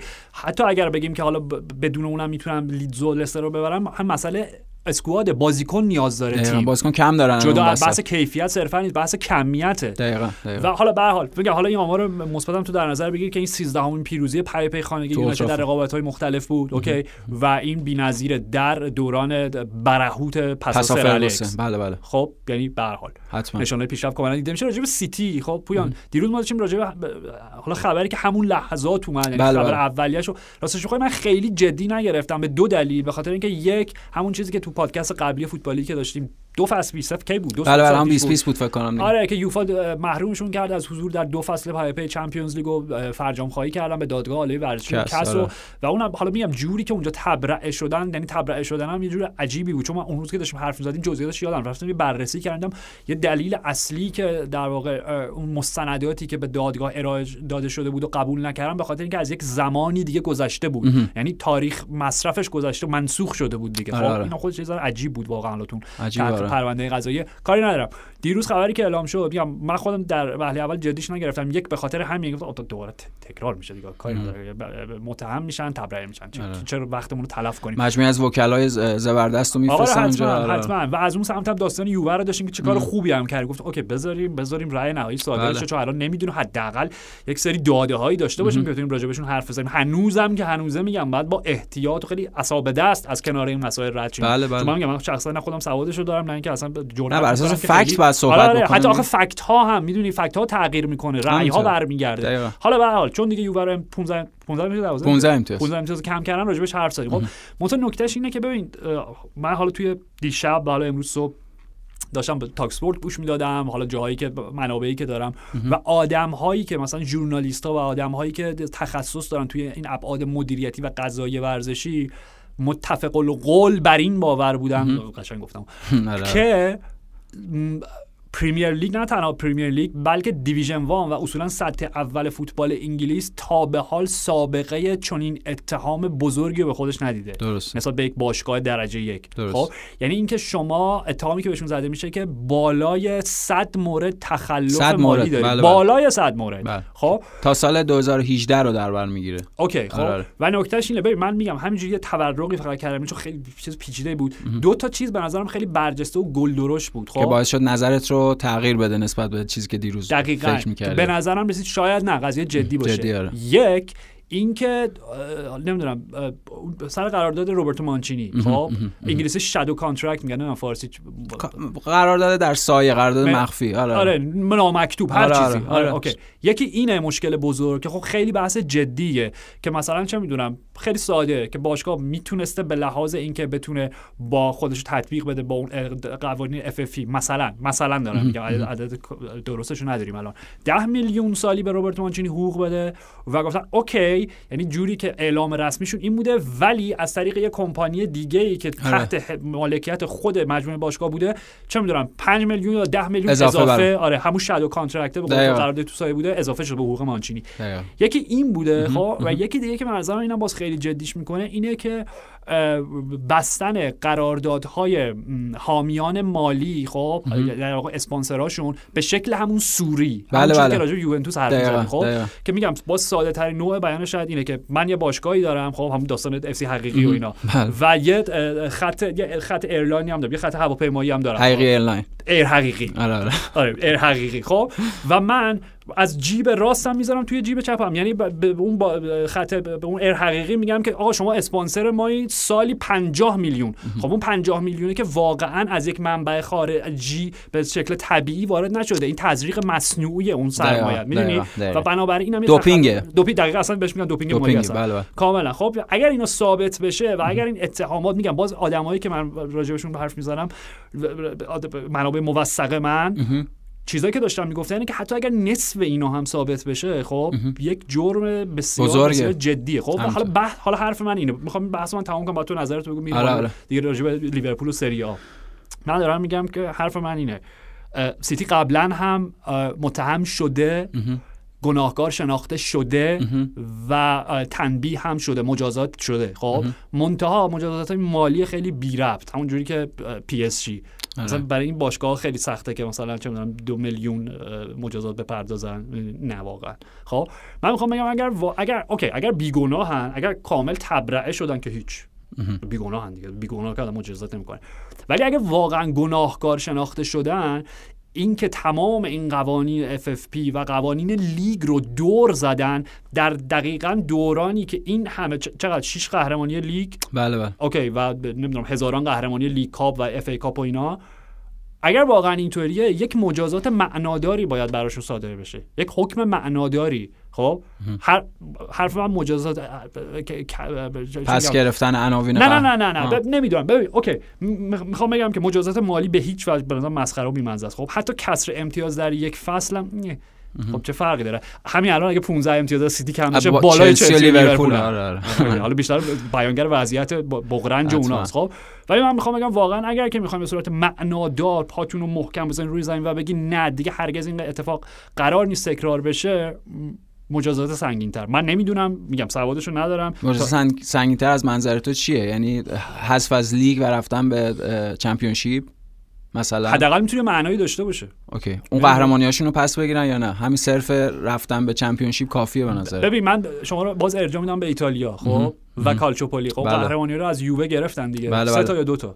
دو تا یا سه. حالا بله بله. هر چقدر. خب و قهرمانی‌ها رو به اینتر بخشیدن. من می‌خوام بگم که اگر حساب بکنیم این شش فصلی که سیتی قهرمان شده که در این بازه، حالا الان داریم میگیم اتهاماتی که بهشون وارد شده، همیشه تیم‌های دوم لیورپول و یونایتد بودن. سه تاش به لیورپول میرسه، سه تاش به یونایتد. من نمیدونم، واقعا من نمیدونم. نمیخوام میگم هوادار یونایتدم و میدونم که در حتی اگه خودآگاه هم بخوام کنترل بکنم، در ناخودآگاه هم انقدر به خودم شک دارم که نمیتونم بی‌طرف باشم نسبت به این داستان. ولی میخوام نمیدونم آیا درسته که قهرمانی رو ازشون پس گرفت؟ چون اگر اون قهرمانی ها بابت روی کرده کاملا خلافکارانشون بوده با زیر پا گذاشتن قوانین لیگ، پس به اون موفقیت از یک راه غلط و با تخلف و هیله‌گری رسیدن دیگه، درسته؟ من یه سوال میکنم، اون خلافکاری و هیله‌گری کیفیت لیگو بالا نبرده؟ صد درصد. خیلی خوب، یعنی پس اینو از چند وجه و چند جنبه به نظرم باید دید. به لحاظ رقابتی منظورته؟ آره آره، به لحاظ رقابتی و به لحاظ سطح کیفی که پرمیر لیگ پیدا کرده با سرمایه‌گذاری خارجی. حتما حتما. این یعنی چند وجه داره، چند لایه داره. یه چیزی فقط اضافه کنم به اون که نظر تو تغییر داد از دیروز تا الان، اینم که این قابل ارجاع به دادگاه ورزش دادگاه کس نیست. جدی؟ آره آره، همچین امکانی وجود نداره و در نهایت هر تصمیمی که پرمیر لیگ بگیره، حالا اگر قرار باشه فرجام خواهی اتفاق بیفته، در خود همون یه نهاد مستقل مستقل در بریتانیا باید کار انجام بده. در نتیجه این باز امکان وقوع همچین چیزی رو بیشتر میکنه، محتمل تره. ولی من میگم اگه همچین تصمیم آرش بخواد گرفته بشه، این تصمیم به معنای جراحی پرمیر لیگ از منظر سرمایه گذاری خارجی خواهد بود ام. و به معنی یک تغییر رویه ورود خارجی ها، ورود سرمایه ها از بیرون به پرمیر لیگ خواهد بود. این در کوتاه مدت به لحاظ کیفی باعث افت کیفیت پرمیر لیگ خواهد شد، چون چه طرفدار سیتی باشیم چه نباشیم، به خصوص در دوران گواردیولا و به خصوص بعد از رقابتی که بین اونها با لیورپول به وجود اومد، اونها اساساً یه جای دیگه بردن پرمیر لیگو، کیفیت بازی و اون کیفیت رو ازش تیم ملی انگلیس استفاده کرده در چهار سال و شش سال اخیر.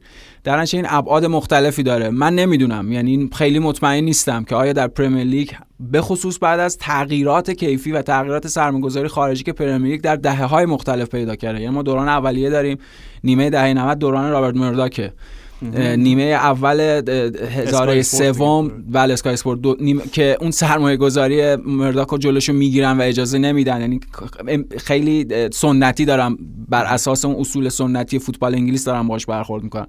یه دهه بعد دوران رومان آبراموویچ و دوران اون مدل سرمایه‌گذاری خارجی، پنج سال شش سال هفت هشت سال بعد دوران ورود در حقیقت شیوخ عربی و این مدل سرمایه‌گذاری که برای منسیتی اتفاق افتاده. آیا این قراره که مانع از پیشروی اون پیشرفت‌های مالی، سرمایه‌گذاری‌های بیشتر خارجی باشه؟ آیا قرار پرمیر لیگ برگرده مثلا به اصول سنتی خودش در دهه نود؟ من بعید بعید میدونم، به خاطر اینکه اساساً سرمایه‌داری که امروز جهان توش واقع شده که فوتبال هم بخشی از اونه، همچین اجازه نمیده. یعنی اون چرخ‌دندا و اون کارخانه، اون آپاراتوس، هر اسمی روش بذاریم، داره با شتاب و سرعت مثبت یا منفی، حالا با هر تعبیری از نظر اخلاقی نمیخوایم قضاوتش کنیم، اون داره به کارش ادامه میده، این هم بخشی از اونه. آیا به لحاظ اخلاقی میشه همچین وضعیتی رو دربارش تصمیم گیری کرد؟ بعید میدونم. از لحاظ اخلاقی میشه دربارش یک قضاوتی داشت، ولی اینکه تصمیم قضایی گرفته بشه که بخواد یک جراحی در پرمیر لیگ باشه، که بخواد اصلا سازوکار مالی و سازوکار کیفی باشگاه‌ها رو در پرمیر لیگ تغییر بده، من خیلی بعید میدونم. ببین حرف در حرف در منظر کلی که صد درصد درسته، ما هرگز بر نمیگردیم به دوران معصوم دهه هشتاد و اوایل دهه نود. میگم پریمیر لیگ دقیقاً لحظه‌ای بود که فوتبال انگلیس روح خودشو فرو حالا به هر کس و به هر چیزی که تو ذهنتون میاد و هرگز هم پسش نخواهد گرفت و و حقیقت محضه. ببخشید تون رو فروشی هم ما اگه نخوایم کامل اخلاقی نگاش کنیم در مقام تماشاگر لذتش رو بردیم. نه حتما حتما، یعنی این چند جانبه چند بچیه. آره نه اینکه بحثی توش نیست، یعنی ما داریم راجع به کیفیت پریمیر لیگ تو همه این سالا حرف میزنیم. خب دلیلش دلیل این که بزرگترین بازیکن و بزرگترین مربیان همه وارد این لیگ شدن به خاطر همون سرمایه‌گذاری‌های خارجی که تو بهش اشاره کردی، یعنی اولیگارشا و شویخر و همه اینا، یعنی غیر از این بود اصلا نمیشد. خب من احساس میکنم ببین این شاید شاید قرار بود راجبش حرف نزنیم، نداریم کامل صحبت. نه ولی نه ببین من احساس میکنم این مثل اینکه این پرونده چهار سال در تحقیق بوده. خب یعنی الان تازه این ماحصل چهار سال تحقیق و جمع‌آوری مدارک و اینا، برای همین میگن تا دو هزار و هجده رو در بر میگیرن. دقیقاً اوکی خب حالا هرچی، ولی من نمیدونم، من میدونم حرفم هیچ اه، اه، اه، چی میگن حرفم به هیچ وجه مستند نیست، فقط یه حسی دارم که اتفاقی که برای یووه افتاد خیلی تفاوت داره، اصلا شبیه هم نیستن، ولی به هر حال یک تیم بزرگی گناهکار شناخته شد و با کسب امتیاز روبرو شد. اتفاقی که حالا برای بارسا و مادرید به اون مفهوم نیافتاده، ولی این فشارهایی که خاویر تباس توی چند فصل اخیر روشون داشته که نذاشته سقف مجموعه دستمزدشون از یه جای بالاتر بره که در نهایت منجر به رفتن لیونل مسی بله بله. شد و همه اینا بله بله. داستان سوپرلیگ و اینا. نمیدونم شاید این یک واکنش از سوی جامعه فوتبالی بریتانیا برای همراه شدن در این مسیر باشه، شاید شاید اصلا یه تغییر به حال عرف سرمایه گذاری در جهان باشه. میگیم در ادامه اون تغییر که اون تون سرمایه گذاری بخواد به وجود بیاد، ولی حالا از این ورش هم بخوایم نگاه بکنیم، حالا چون کالچوپولی در نهایت منجر به چی شد؟ منجر به ضعف وحشتناک سری آ، ضعف وحشتناک سری آ و ضعف مالی وحشتناک تیم‌های بزرگ بله بله. سری آ. همین پنجره زمستانی در نسبت با ده سال پانزده سال گذشته کمترین میزان ورودی رو داشتیم به تیم‌های بزرگ، بخاطر اینکه پول ندارن. میلان، اینتر، یووه روی هم صفر بازیکن خریدن، پول ندارن. نه نه این که بحثش بارها کردیم. یعنی به هر حال هر تصمیمی میگم فارغ از اون نگاه اخلاقی، قضاوت‌های اخلاقی، مجموعه‌ای از عواقب و تبعات رو به همراه داره. آیا پرمیر لیگ، آیا اون سرمایه‌گذاری کلانی که هی روز به روز هم داره بیشتر میشه، اون اون فوتبال سنتی معصومانه که تبدیل به یک صنعت شده و میدونیم فوتبال در بریتانیا یک تر... یه تعریف مجزای دیگه هم داره، چون یک عنصر هویتیه در یک جامعه پسا برگزیت تکه تکه شده، اون یک عنصر هویتیه. آیا اونها تن خواهند داد به این؟ نمیدونم، یعنی فکر میکنم از منظر اقتصادی گفتم بعید میدونم، ولی از اون منظری که باز خودت هم داری میگی، یعنی اون به لحاظ تغییر فرهنگ، تغییر مختصات فرهنگ در عرصه های مختلف، شاید اونها سعی بکنن یک تعادلی به وجود بیارن بین اون تغییرات فرهنگی که تاثیرش روی شکل کیفی سرمایه‌گذاری خارجی پرمیگ میذاره و اینکه اونقدرم حالا نخوان ضرر بدن به لحاظ مالی، اونقدرم نخوان به لحاظ کیفی اون چیزی که بهش در سالهای اخیر رسیدن رو از دست بدن. آره در نهایت به من فهم حس شخصیمو بگم، حالا منتظر میمونیم بریم چه اتفاقاتی بله. میفته، ولی به هیچ وجه من برام قابل قبول نیست که اگه همین اتفاق و اونا در واقع مجازات شدن به سنگین ترین شکل ممکن و قهرمانی لیگو ازشون گرفتن و سه تاش اومد برای یونایتد و سه تاش برای لیورپول، من هرگز تا آخر عمرم نمیتونم بگم که تا آخر عمرم که نه، تا وقتی که یه بار دیگه به شکل واقعی قهرمان لیگ شدیم نمیتونم بگم تیمم بیست و سه بار لیگ برده، نه بیست بار برده، اون سه بار دیگه بی ربطه، میدونی یعنی اصلا جالب نیستش اصلا با هیچ ور قضیه، به خصوص که همه سالا همراه بودیم، یعنی اون فصول حیرت انگیز رقابت سیتی لیورپول. آره بعد یکی از شمایل ترین لحظات تاریخ فوتبال آگورو چی میشه اون؟ هیچی نبود، یعنی دود میشه میره هوا. نمیدونم خیلی شرایط سب کنیم ببینیم. آره آره حالا دیگه بیشتر از این راجع بهش صحبت نکنیم، راجع به یه گپی راجع به لیورپول بزنیم و بریم سری آ. نمیدونم چه چیز جدیدی میشه راجع به این افت لیورپول گفت، شکست واقعا وحشتناکشون مقابل وولز بعد از باختشون به برایتون بود فکر کنم، آرش اون سه هیچه که کلوپ گفت این بدترین نمایش ام. تیمی از آره اون بازی بود یا حالا یا اون بود یا برنتفورد برایتون. برایتون. برایتون بود فکر کنم سه هیچ. به هر حال یکی این بازی‌ها بود نمایشه ضعیفشون. به نظر می‌رسید اون نهیبیه که قرار از طرف کلوب وجود داشت تیم به خودش بیاد، تیم به خودش نمیاد به خاطر اینکه هم به لحاظ روحی روانی وحشتناک اوف کردن، همون چیزی که خود تعبیر استفاده می‌کنه هنگوور فصل پیشن، تو چهار تا تورنمنت حضور داشتن، در نهایت شصت و چهار بار به زمین رفتن، نهایت چیزی که میشد. دقیقاً و یادتون بازی با اسپرز که دو دو شد دیگه خیلی هم کلوب ناراحت شده و لجش گرفت و این چه وضع بازی اسپرز و اینا. آرش اونا بازی مال کی بود؟ فکر می‌کنم بازی برای ماه می بود اگه اشتباه نکنم، یعنی جزء اون یک ماه آخر پایانی لیگ بود و اونها داشتن کماکان تو اون بازی نمیدونم پنجاه خورده‌ای که داشتن انجام میدادن از اول فصل با یک شتاب وحشتناک پرس می‌کردن، یعنی دیوانه‌وار پرس می‌کردن. یعنی این تیمی بود که فصل پیش داشت با تمام انرژی که داشت، با اون آخرین ذرات انرژی که وجود داشت در همه بازیکن‌ها اون شکلی بازی می‌کرد. الان جلوی وولز می‌دیدیم بیست بیست و پنج دقیقه ابتدای بازی و نمایش لیورپول کامل خاموش، کامل رام، کامل مطیع بازی وولز، حداقل پرس برای هجوم به سمت بازیکن وولز وجود نداشت و حالا بحث بحث روحی روانیه که اونا خمار و هنگوور فصل پیشن و یک بحث بحث توان فیزیکی، توان بازیکن هاست. در کنار این یه بحث بحث در حقیقت اون تصمیمات فنی مدیریتی برای جذب بازیکن‌های جدید که هر دو انتقال لیورپول، یکی حالا در مدت زمان بیشتر و یکی در مدت زمان کوتاه‌تر، انتقال‌های شکست خورده به نظر می‌رسن. هم آرتور ملو تابستون و هم گاکپوی که خکپوی که بعد از ورودش به لیورپول خودش خودت هم گفتی، یعنی بهترین تعبیر رو داشتم اون موقع که اینها نیاز به بازیکن تون پست نداشتن، اونها احتیاج به یک هافبک داشتن. و خب میدونیم بعد از اون تغییراتی که در به عنوان نفرات کناری کلوب به وجود اومده، مایکل ادواردز و آدم‌هایی که رفتن، طبیعتاً یک خلایی به وجود اومده در تصمیمات فنی فوتبالی باشگاه برای جذب بازیکن جدید. همش هم بحث مالی نیست. میبینیم خب تیم‌ها در همین پنجره زمستانی میرن برای جذب سه بازیکن به صورت قرضی، منتها اون انتخاب مناسب، انتخاب درست برای پوشوندن جاهای خالی تیم انگار وجود نداره و اون خروجی اون تصمیمات نمیتونه به تیم کمک بکنه. الان هم این بحث جذب بازیکن جدید، هم بحث تمدید قرار داده، یعنی وقتی خط هافک لیورپول نگاه می‌کنیم بازیکن‌های با سن بالا جوردن هندرسون، فابینیو، تییاگو آلکانترا، خب اینا ادامهشون در باشگاه به چه صورت خواهد بود؟ یعنی در حالتی که هم به لحاظ فوتبالی اوف کردن هندرسون که نیمکت نشین شده، تییاگو آلکانترا که خیلی اوف کرده، دیدیم چقدر ضعیف ظاهر شد سر گل سوم که اصلا هیچ برگشتی نداشت برای اون توپی که از دست رفته بود و فابینیو که به قول خودت فوتبال انگار از یادش رفته، اصلا گفت فوتبالش تموم شده و مجبوره که از بازیکن با... بایچتیچ بایچتیچ آره مجبور از اون استفاده کنه. خب نیست، یعنی در تراز بابا. اون تیم یا در کاری که بتونه برای اون تیم انجام بده نیست، دقیقاً بچه است. یعنی هم قبلا گفتیم بازیکن‌های در اون سن باید بتونن کم کم با دقایق اندک اضافه بشن به تیم، خب اون نمیتونه این کارو انجام بده.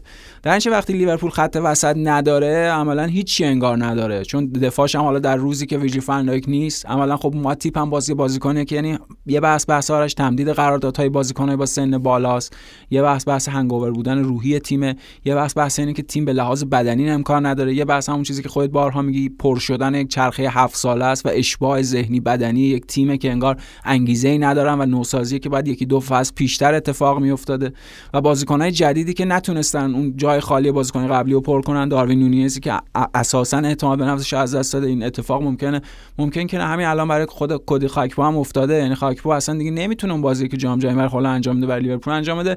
مجموعه از بدبختی ها، مجموعه از مشکلات زیاد آوار شده، خراب شده رو سر لیورپول کلوب و به نظر میرسه فصل براشون تموم شده است. یعنی با هم با توجه به جایگاهی که در لیگ دارن، با توجه به اینکه اون دو تا تورنمنت داخلی از دست دادن و تنها چیزی که میتونن این انگیزه رو درشون به وجود بیاره که فصل رو ادامه بدن، چمپیونز لیگه که قبلا با رئال مادرید بازی دارن.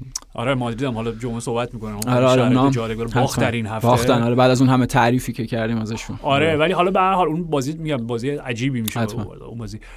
راجع به لیورپول پویان، ببین همین یعنی زوج خط دفاعی وقتی چیکار کردن سر گل اول دوم ماتیپ و جو گومز، ماتیپ که اون گل به خودیش بود، جو گومز که هر بازی یه دریبل سرپا داشت می‌خورد و سوپر گل به برایتون میداد. این بازی هم توپ از دست الیسون زد که اونور کریگ داسون گل دوم بزنه. بخشش ماتیپ هم گل به خودش بود، هم ذهنی که درست کار نمی‌کنه، یعنی تو اون لحظه جایگیریش اصلا اصلا نمی‌دونست چیکار کنه، اصلا دوچار دودلی و تردید بود، برم نرم پایسا، و همون دودلی باعث شد که اون گل به خودی اتفاق. کاملا همینطوره و اینکه ببین مسئله همونجوری خودت کامل توضیح دادی، بله مجموعه از مشکلات رو الان دارن خب، ولی من می‌خوام بگم که از یه منظری یه ذره مثبت هم بخوایم نگاه بکنیم، شاید اون قدم این شبه تیر و تار نباشه. خب ببین به هر حال گفتی داروین نونز اعتمادش از دست داده، کدی گاکپو تازه وارد شده، ولی به وقتی مجموعه عناصر هجومی لیورپول نگاه می‌کنی، گاکپو، داروین، سلا، لوئیس دیاز برگرده، دیوگو ژوتا برگرده، بای فرمینو به هر حال هست هنوز چقدرش بازی برسه. خب یعنی تو با این شش تا نمیتونی بگی اینا مشکل دارن در عناصر هجومی واقعا. خب اوکی خط دفاعی ببین فول بک ها همچنان شاید نیاز به ریست ذهنی داشته باشن، ولی یه دفعه یه شبکه کیفیتشون از دست ندادن، چندین و چند سال به عنوان اصلا بازیکنان که باز تعریف کردن اون پست. بله، روبرتسون و حالا ویرجیل فان دایک برمیگرده، خب کناته برمیگرده، شاید بگیم حالا یه مدافع مطمئن‌تر نسبت به گومز و متیپ. خب بله. من میخوام بگم در بود دفاعی و گلرشون هم که عالیه، در بود هجومی و دفاعی اونقدر نی مشکلی نداره، نه بلاازه پرسنلی مشکل نداره، نه ولی وقتی به خط میانی نگاه میکنی میگم مثلا آدمیه که کمرش شکسته و ام. هیچ کاری نمیتونه بکنه. خب تو وقتی خط حمله خیلی برنده ای داری با تیم جذابی میشی، میتونی بازی رو چهار سه چهار دو ببری نتیجه بگیری. وقتی خط دفاعی خیلی خوبی داری میتونی محافظه‌کارانه بازی مورینیو یکی چکش ببری، مثلا نیوکاسل. بله ولی وقتی خط میانی نداری هیچ کاری نمیتونی. مشکلی که الان لیورپول داره، مایکل ادواردز خیلی کلید واژه است به نظر من، کلید اسم هر چیزی میتونه اسمشو بذاریم، به خاطر اینکه دقیقاً این آدمی بود که اصلا میگم حالا اونایی که به کمپ لیورپول خیلی نزدیک‌ترن بهش میگن معمار این دوران پر زرق و پر زرقوار نبود، پر پر افتخار یورگن کلوپ بود، قهرمانی لیگ، قهرمانی چمپیونز، لحاظ کیفی سطح بالا و فوق‌العاده. دقیقاً یعنی آدمی بود که حالا چند سال قبل از اینکه به مقام مدیر فنی هم برسه به عنوان آنالیزور اینا توی باشگاه بود و میگم خریدها، این خریدای اینقدر هوشمندانه است یا مانع بگی تا جینی واینالدومی که هنوزم که هنوزه یونایتد میگم یونایتد لیورپول حسرت از دست دادنش چقدر ساده از دست شدیم، نتونستن جاشو پر کنن. خب عطفا. من میگم میخوام بگم راه ساده، خب اینه که حالا اینا مشکلش اینه که اف اس جی الان خودشون توی دو دلیان که میخوام باشگاه نگار دارن بفروشن هر چیز دیگه. راه سادهش اینه که یورگن کلوپ بگه میخوایم برگردیم به دوران اوجمون، دویست و پنجاه میلیون نه برای ده تا بازیکن، نه دو تا بازیکن، برای دو تا هافبک، چون میگم ما الان در دوران پسا انزو زندگی میکنیم، مثلا دوران جدیدی برای هافبک‌های میانی. دویست و پنجاه میلیون به من بدین، من میرم باش جود بلینگام و دکلن رایس رو میخرم و همه چی درست میشه. اوکی این اتفاق نمیفته به دو دلیل که همچین سرمایه در اختیار کلوب قرار نمیگیره و حالا بلینگام رایس اصلا نخوام بیان لیورپول. خب ولی من جدی دیروز داشتم فکر میکردم، با هم که داشتیم حرف میزدیم، اگر یه ذره لیورپول میخواست خلاقانه تر فکر بکنه، خب بله. یه ذره به این فکر بکنن که اوکی در کوتاه مدتی مشکل رو حل بکنیم، چه گزینه‌هایی میتونن توی ژانویه داشته باشن به صورت همون قرضی که گفته دقیقاً، و چه گزینه‌هایی میتونن در تابستون داشته باشن با قیمت پایین‌تر. هافبک میانیایی که میگم انقدر رویایی نباشن که صد میلیون بدیم بهترین های انگلیسی‌ها رو بیاریم. خب ببین یه لیست من خیلی کوتاهی همین میگم، واقعا ده دقیقه بیشتر طول نکشید، درست شامله اگه پیدا کنم میگم هافبک هایی که لیورپول میتونه بگیره تا از این دو... از این دوران افت در بیان. کجا رفت؟ اوکی پیدا نمیشه. اوکی اوکی اوکی اوکی آلترناتیو ها، خب بله بله. فهرست آلترناتیو روبن نوش، مویسس کایسدو، الکسیس مکالیستر، استانیسلاف لوبوتکا، سفران امرابات، کنراد لایمر، محمد کامارای موناکو، سسو فوکانای لانس، جاش دا سیلوا، ژو پاولینیا، داوید فراتزی ساسولو. بله بله ده دقیقه طول کشید من اسما رو بذارم کنار هم دیگه. ببین یعنی گزینه وجود داره که شما میتونستین بخرین. همون کدیگک با چی بود واقعا نیازی بهش نداشتید. نه آره آره یعنی قبول دارم. اوکی آره آره و حالا یه سری هم بازیکنایی که گفتی احتمالاً مقصد بعدیشون مشخص، مثلا لایمر رو بارمونیخ میره، آره یا فراتزی احتمالاً به تیم دیگه ایتالیایی خواهد رفت. حالا به هر حال میشد حتما تلاشی کرد، یعنی اون خلأ است دیگه آرش، وقتی اون جایگاهی که کسی بتونه کمک بکنه به تصمیمات فنی باشگاه وجود نداره، عملاً اون خلأ خودش رو نشون میده. میگیم این همه اسم الان تو آوردی، آرتور ملو کجاش بود؟ هیچ جاش نبوده دیگه، یعنی آرتور ملوی که قرار بود جو که خیلی بیمزه بود بیاد اون کمبود لیورپول رو پر بکنه، خودش یه چیزی شد، یه اضافه ای شد بر مشکلات لیورپول، چون بازیکن مصدومه که اصلا نمیتونه ازش استفاده بکنه.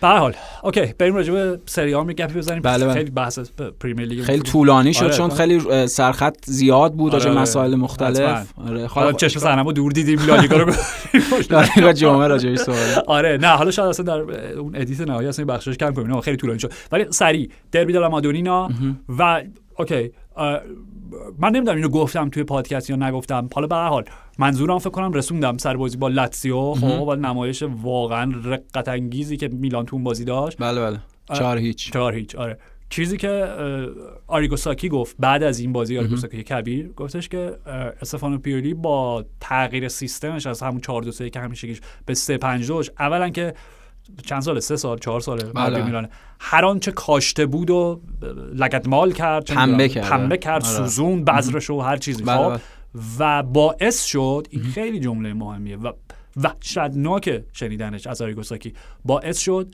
که دربی یک تیم داشته باشه و تیم دیگه عملا حکم حریف تمرینی، حالا به تعبیر خودمون کیسه بوکسو داشت. آره حتما. و این وحشتناکه. حتما به خصوص نیمه اول. وقتی یک کیچ بازی رو باختن میدونی؟ آره شانس آوردن که حالا خب گل وی آر اینتر رد شد، موقعیت‌های آره. زیادی که نیمه اول اینتر دو تا گل هم هم دو تا گل بله بله دقیقاً دو تاش رد شد و موقعیت‌های زیادی که داشت دقیقاً، یعنی اون یه جور اعلان تسلیم شدن بود، اعلان این بود که دیگه کاری از دست من بر نمیاد. ورشکستگی ایده به قول خودتون. حتما ورشکستگی ایده بود از طرف پیول می‌خواستم پیکولی پیولی روبرتو پیکولی پیکولی بازی. و نکته اینه که اونا یعنی سعی کرد حداقل با یک چیزی که نشون تغییر تاکتیکی که مثلا میلان میخواد خاصیت آینه‌وار جلوی اینتر پیدا سه پنج دو بازی کنه، ولی جونیور مسایاس هافبک تیمی که بخواد سه پنج دو بازی کنه یا نه اوریگی و اولیویه ژیرو بازیکنایی که دوتا بازیکنی که بخوام بالا بازی کنن. چرا لیاو تو ترکیب اصلی قرار نگرفت؟ حداقل بازیکنی که یه منطقی داشت قرار گرفتن تو این سیستم لیاو کنار ژیرو. حتما این قرار بود سه پنج دو بازی کنی، بعد استفاده ویژه از لیاو به عنوان بازیکن کناری، حالا سه پنج یک یک هر چیز هر اسمی که روش بذاریم بعد از اون میتونستی استفاده، چون ژیرو و اوریگی که هیچ تحرکی نداشتن، هیچ فعالیتی نداشتن. بعد آرش دیگه واقعا در همه ابعاد وضع تیم خراب شد. ببین نیمه دوم ضربه ایستگاهی براشون وجود داشت، اولیو ژیرو داشت ضربه ایستگاهی می‌زد، همچین چیزی دیده بودیم در زندگیمون، نمیدونم. و چهار باخت پیاپی در چهار بازی. به نظر میاد که پایان دوران پیولیو به زودی رقم بزنه، چون بحث باختا یه بحث بحث آره بحث کیفیت بازی و بحث از دست رفتن اون اعتمادی که بین بازیکن‌ها و مربی وجود داره. خود بازی ندادن لیاو ادامه بازی قبلی هم بود، یعنی یه جور اعلام نارضایتی سرمربی از بله. بازیکنشه و یه جور فاصله که بین اون بازیکن، چون اینم باز معنیدار بود که وکلای لیاو اعلام کردن که نه تکذیب کرده همین خبرایی که وجود داشت، نه اون خوشحاله میخواد در میلان بمونه و اینها. ممکن روز اول مونو داریم فوتبال تماشا می‌کنیم باشه باشه حتما، یعنی به هر حال اون یه جلب توجه هم هست برای اینکه قیمت بازیکن بالا برن، ولی نه، یعنی به نظر دوران پیولی در میلان به پایان رسیده. آره و اینکه اصلا این نکته هم خیلی مهمه پویان که حالا پاول مالدینی به هر حال قدرت اجرایی زیادی داره تو باشگاه دیگه، اینکه به بازیکن‌های جدید که خب قاعدتاً با نظر نهایی و تایید نهایی مالدینی بودن شما بازی نمیدین، یعنی اون شکافه بین مربی و مدیر فنی هم وجود داره. خب می‌دونیم دیگه معمولاً کسی که بازیو میبازه مربیه دیگه، رختکن رو از دست میده، حمایت دایبا. تیم فنی رو از دست میده و دیگه کارش تمومه دیگه. آره. کار خاصی نمیشه که حالا میگم حالا از اون منطقه سهمیه هم خب فاصله گرفتم به قول آره. اینجوری آدم پیدا کنه دیگه، بعد برام لیگ کنفرانس چون فاصله هم هی بیشتر میشه. تیمی که میبره نه دیگه. نه دیگه تیمی که میبره میبره، مثلا اتفاقی که براشون فصل پیش افتاد، چون اونجا هم بازی خود منطقه غیر طبیعی حکم فرما و اون خلأ قدرت و اون قهرمان میلان واقعا معجزه آسا بود. حالا اوکی میلان ای سی میلانه، با لستر به لحاظ تاریخچه پرشکوه باشگاه قابل مقایسه نیست، ولی شکلی که اونا فصل پیش قهرمان شدن به لحاظ در نظر گرفتن مختصات یک فصل لستروار بود، یعنی اگر اون خلأ قدرت وجود نداشت امکان نداشت میلان فصل پیش قهرمان بشه. اون بردا برد آورد، این فصل همش دارن میبازن باخت میاره و آره حالا حداقل این چی میگن توالی روند شوم تعداد گلایی که بالا میرفت به هم خورد. آره حداقل یکیش باختن سه هیچ از تورینو حساب میکردی، تورینو یکیش باختن، دو دو لچه، سه تا از اینتر سوپرکوپا، چهار تا لاتزیو، پنج تا ساسولو میگن بازی.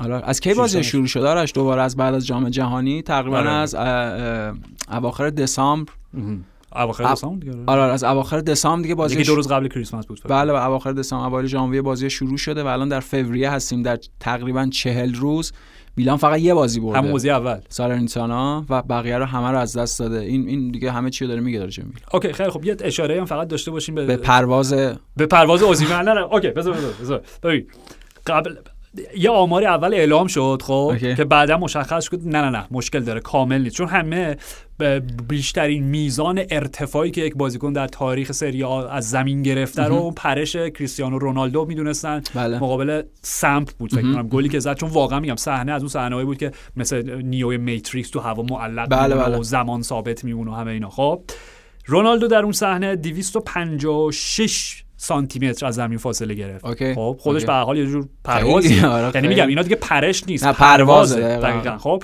و وقتی که اوزیمن بلند شد سر گل دوم به اسپتزیا، اسپتزیا روی دست دراگوفسکی، دقیقاً روی دست دراگوفسکی هم که کلا دل شیر میخواد که تو اصلا روبروشی با دراگوفسکی با اون شمال. البته الان محاسن دیگه چون کم کرده آره، ولی همچنان هیبت یه ذره خطرناکه اصلا.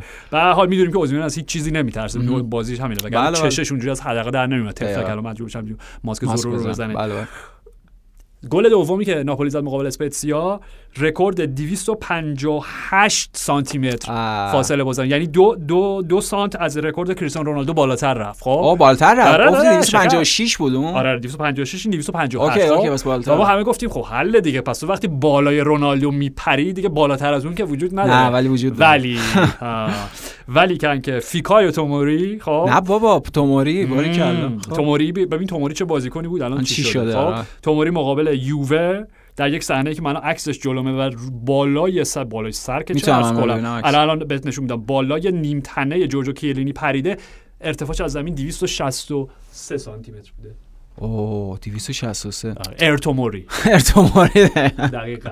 آره اینم آمار به حال اتفاق جالب اون بازی بود. و اینکه خب ببینید اوزیمن دوباره گل زد، بله. خویچا گل زد، گل زد و پاس گل داد و اون صحنه مرسی، یعنی همش همینه دیگه، یعنی وقتی هارمونی یک شیمی شکل میگیره بین دو بازیکن یا کل تیم، اون گل سوم کامل خود کاراسخیلیا میتونست اون توپو تبدیل به گل بکنه، دروازه خالی بود آره. ولی با فداکاری حالا اون گفتیم بارها راجبش که چقدر فوتبالیست قدیمیه، چقدر به لحاظ اون تعاریف انسانی مرام معرفت دقیقاً این معرفت قدیمی آره. باش هست که می‌خواست آمار گلزنی دو تا نکته است، هم آمار اوزیمنو بالاتر ببره، هم اگه خب پاس میداد دروازه خالی جلوی اوزیمنو طبیعتاً مطمئن‌تر اون توپ گل میشد و عالی، یعنی خیلی هم به لحاظ کیفیت فوتبالی و هم به لحاظ فضایل اخلاقی یکی از بهترین بازیکن‌ها این فصل. آره واقعاً. و حالا این داستانی هم که خیلی جالبه، این که مثلا که یه هواپیمای گرجستان مثلا یه پرواز مخصوص چارتر گذاشته که برای بازی‌های ناپولی، حالا نمیدونم اون که دقیقاً حالا تو خود ناپولی یا شهرهای دیگه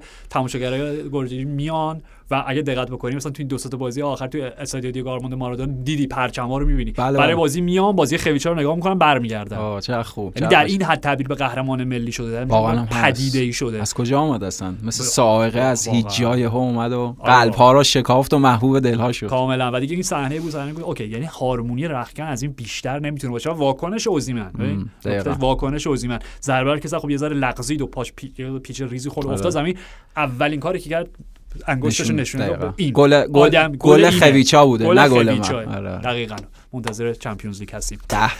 راجع به فقط آیس روم یه اشاره بکنیم، به خاطر که همونجوری که گفتی حالا تیمایی که امتیاز از دست میدن مثلا میلان خب راهو باز میکنن، طبعا آتالانتا هم باختین هست، بله به ساسولو ساسولویی که بعد از اون برد در برابر میلان دوباره آره اوج گرفتن، حالا اونجا اخراجی هم دادن و داستان شد و اینا، یا که میل اخراج شد آره روی تکل اونقدر نمیدونم، حالا هر چی روی پای دومینیکو برارد چون براردی بود قبول دیگه، آره رفت اونجا آره چون براردی بود قبول.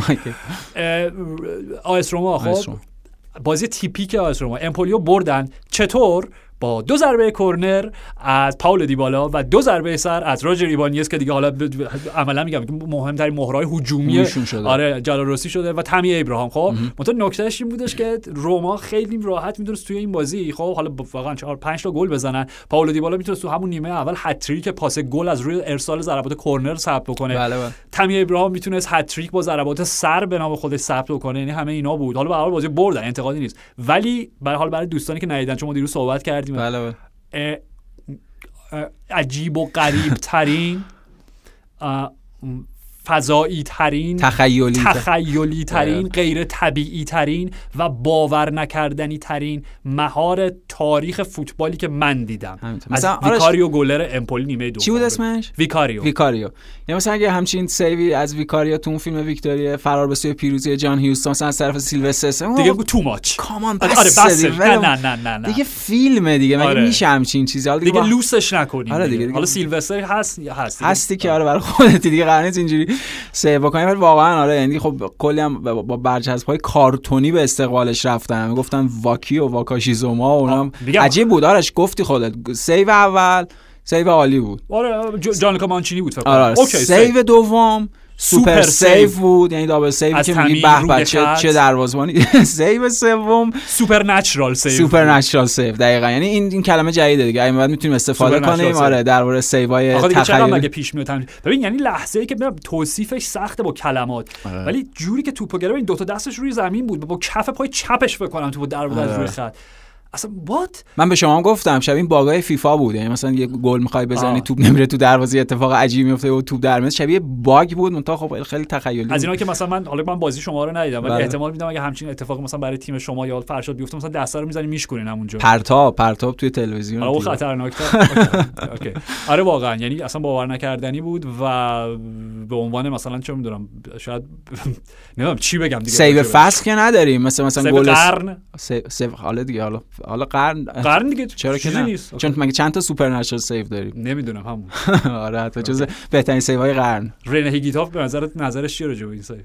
خیلی حسودی شد. آ دقیقاً این همه من تمرین کردم، این همه بود چرخش عقرب، لگد عقرب، لگد عقرب. بعد بازی دوستانه تو انگلیس کلمبیا اومده. آره حالا بس انگار یه جور هماهنگ هم کرده بودن اون بازی. گفتم من توپو میفرستم تو رو خط اونجا یه لگد عقرب بزن همه که چی؟ حرکت محیرالعقول رنه هیگویتا تعبیر سوپرنچرال سیو بیکاریو بیکاریش. بله خیلی عالی. باش مرسی پویان، مرسی از شما، مرسی فرشاد و مرسی از شما که شنونده پادکست اف سی سیصد و شصت بودید. تا جمعه فعلا.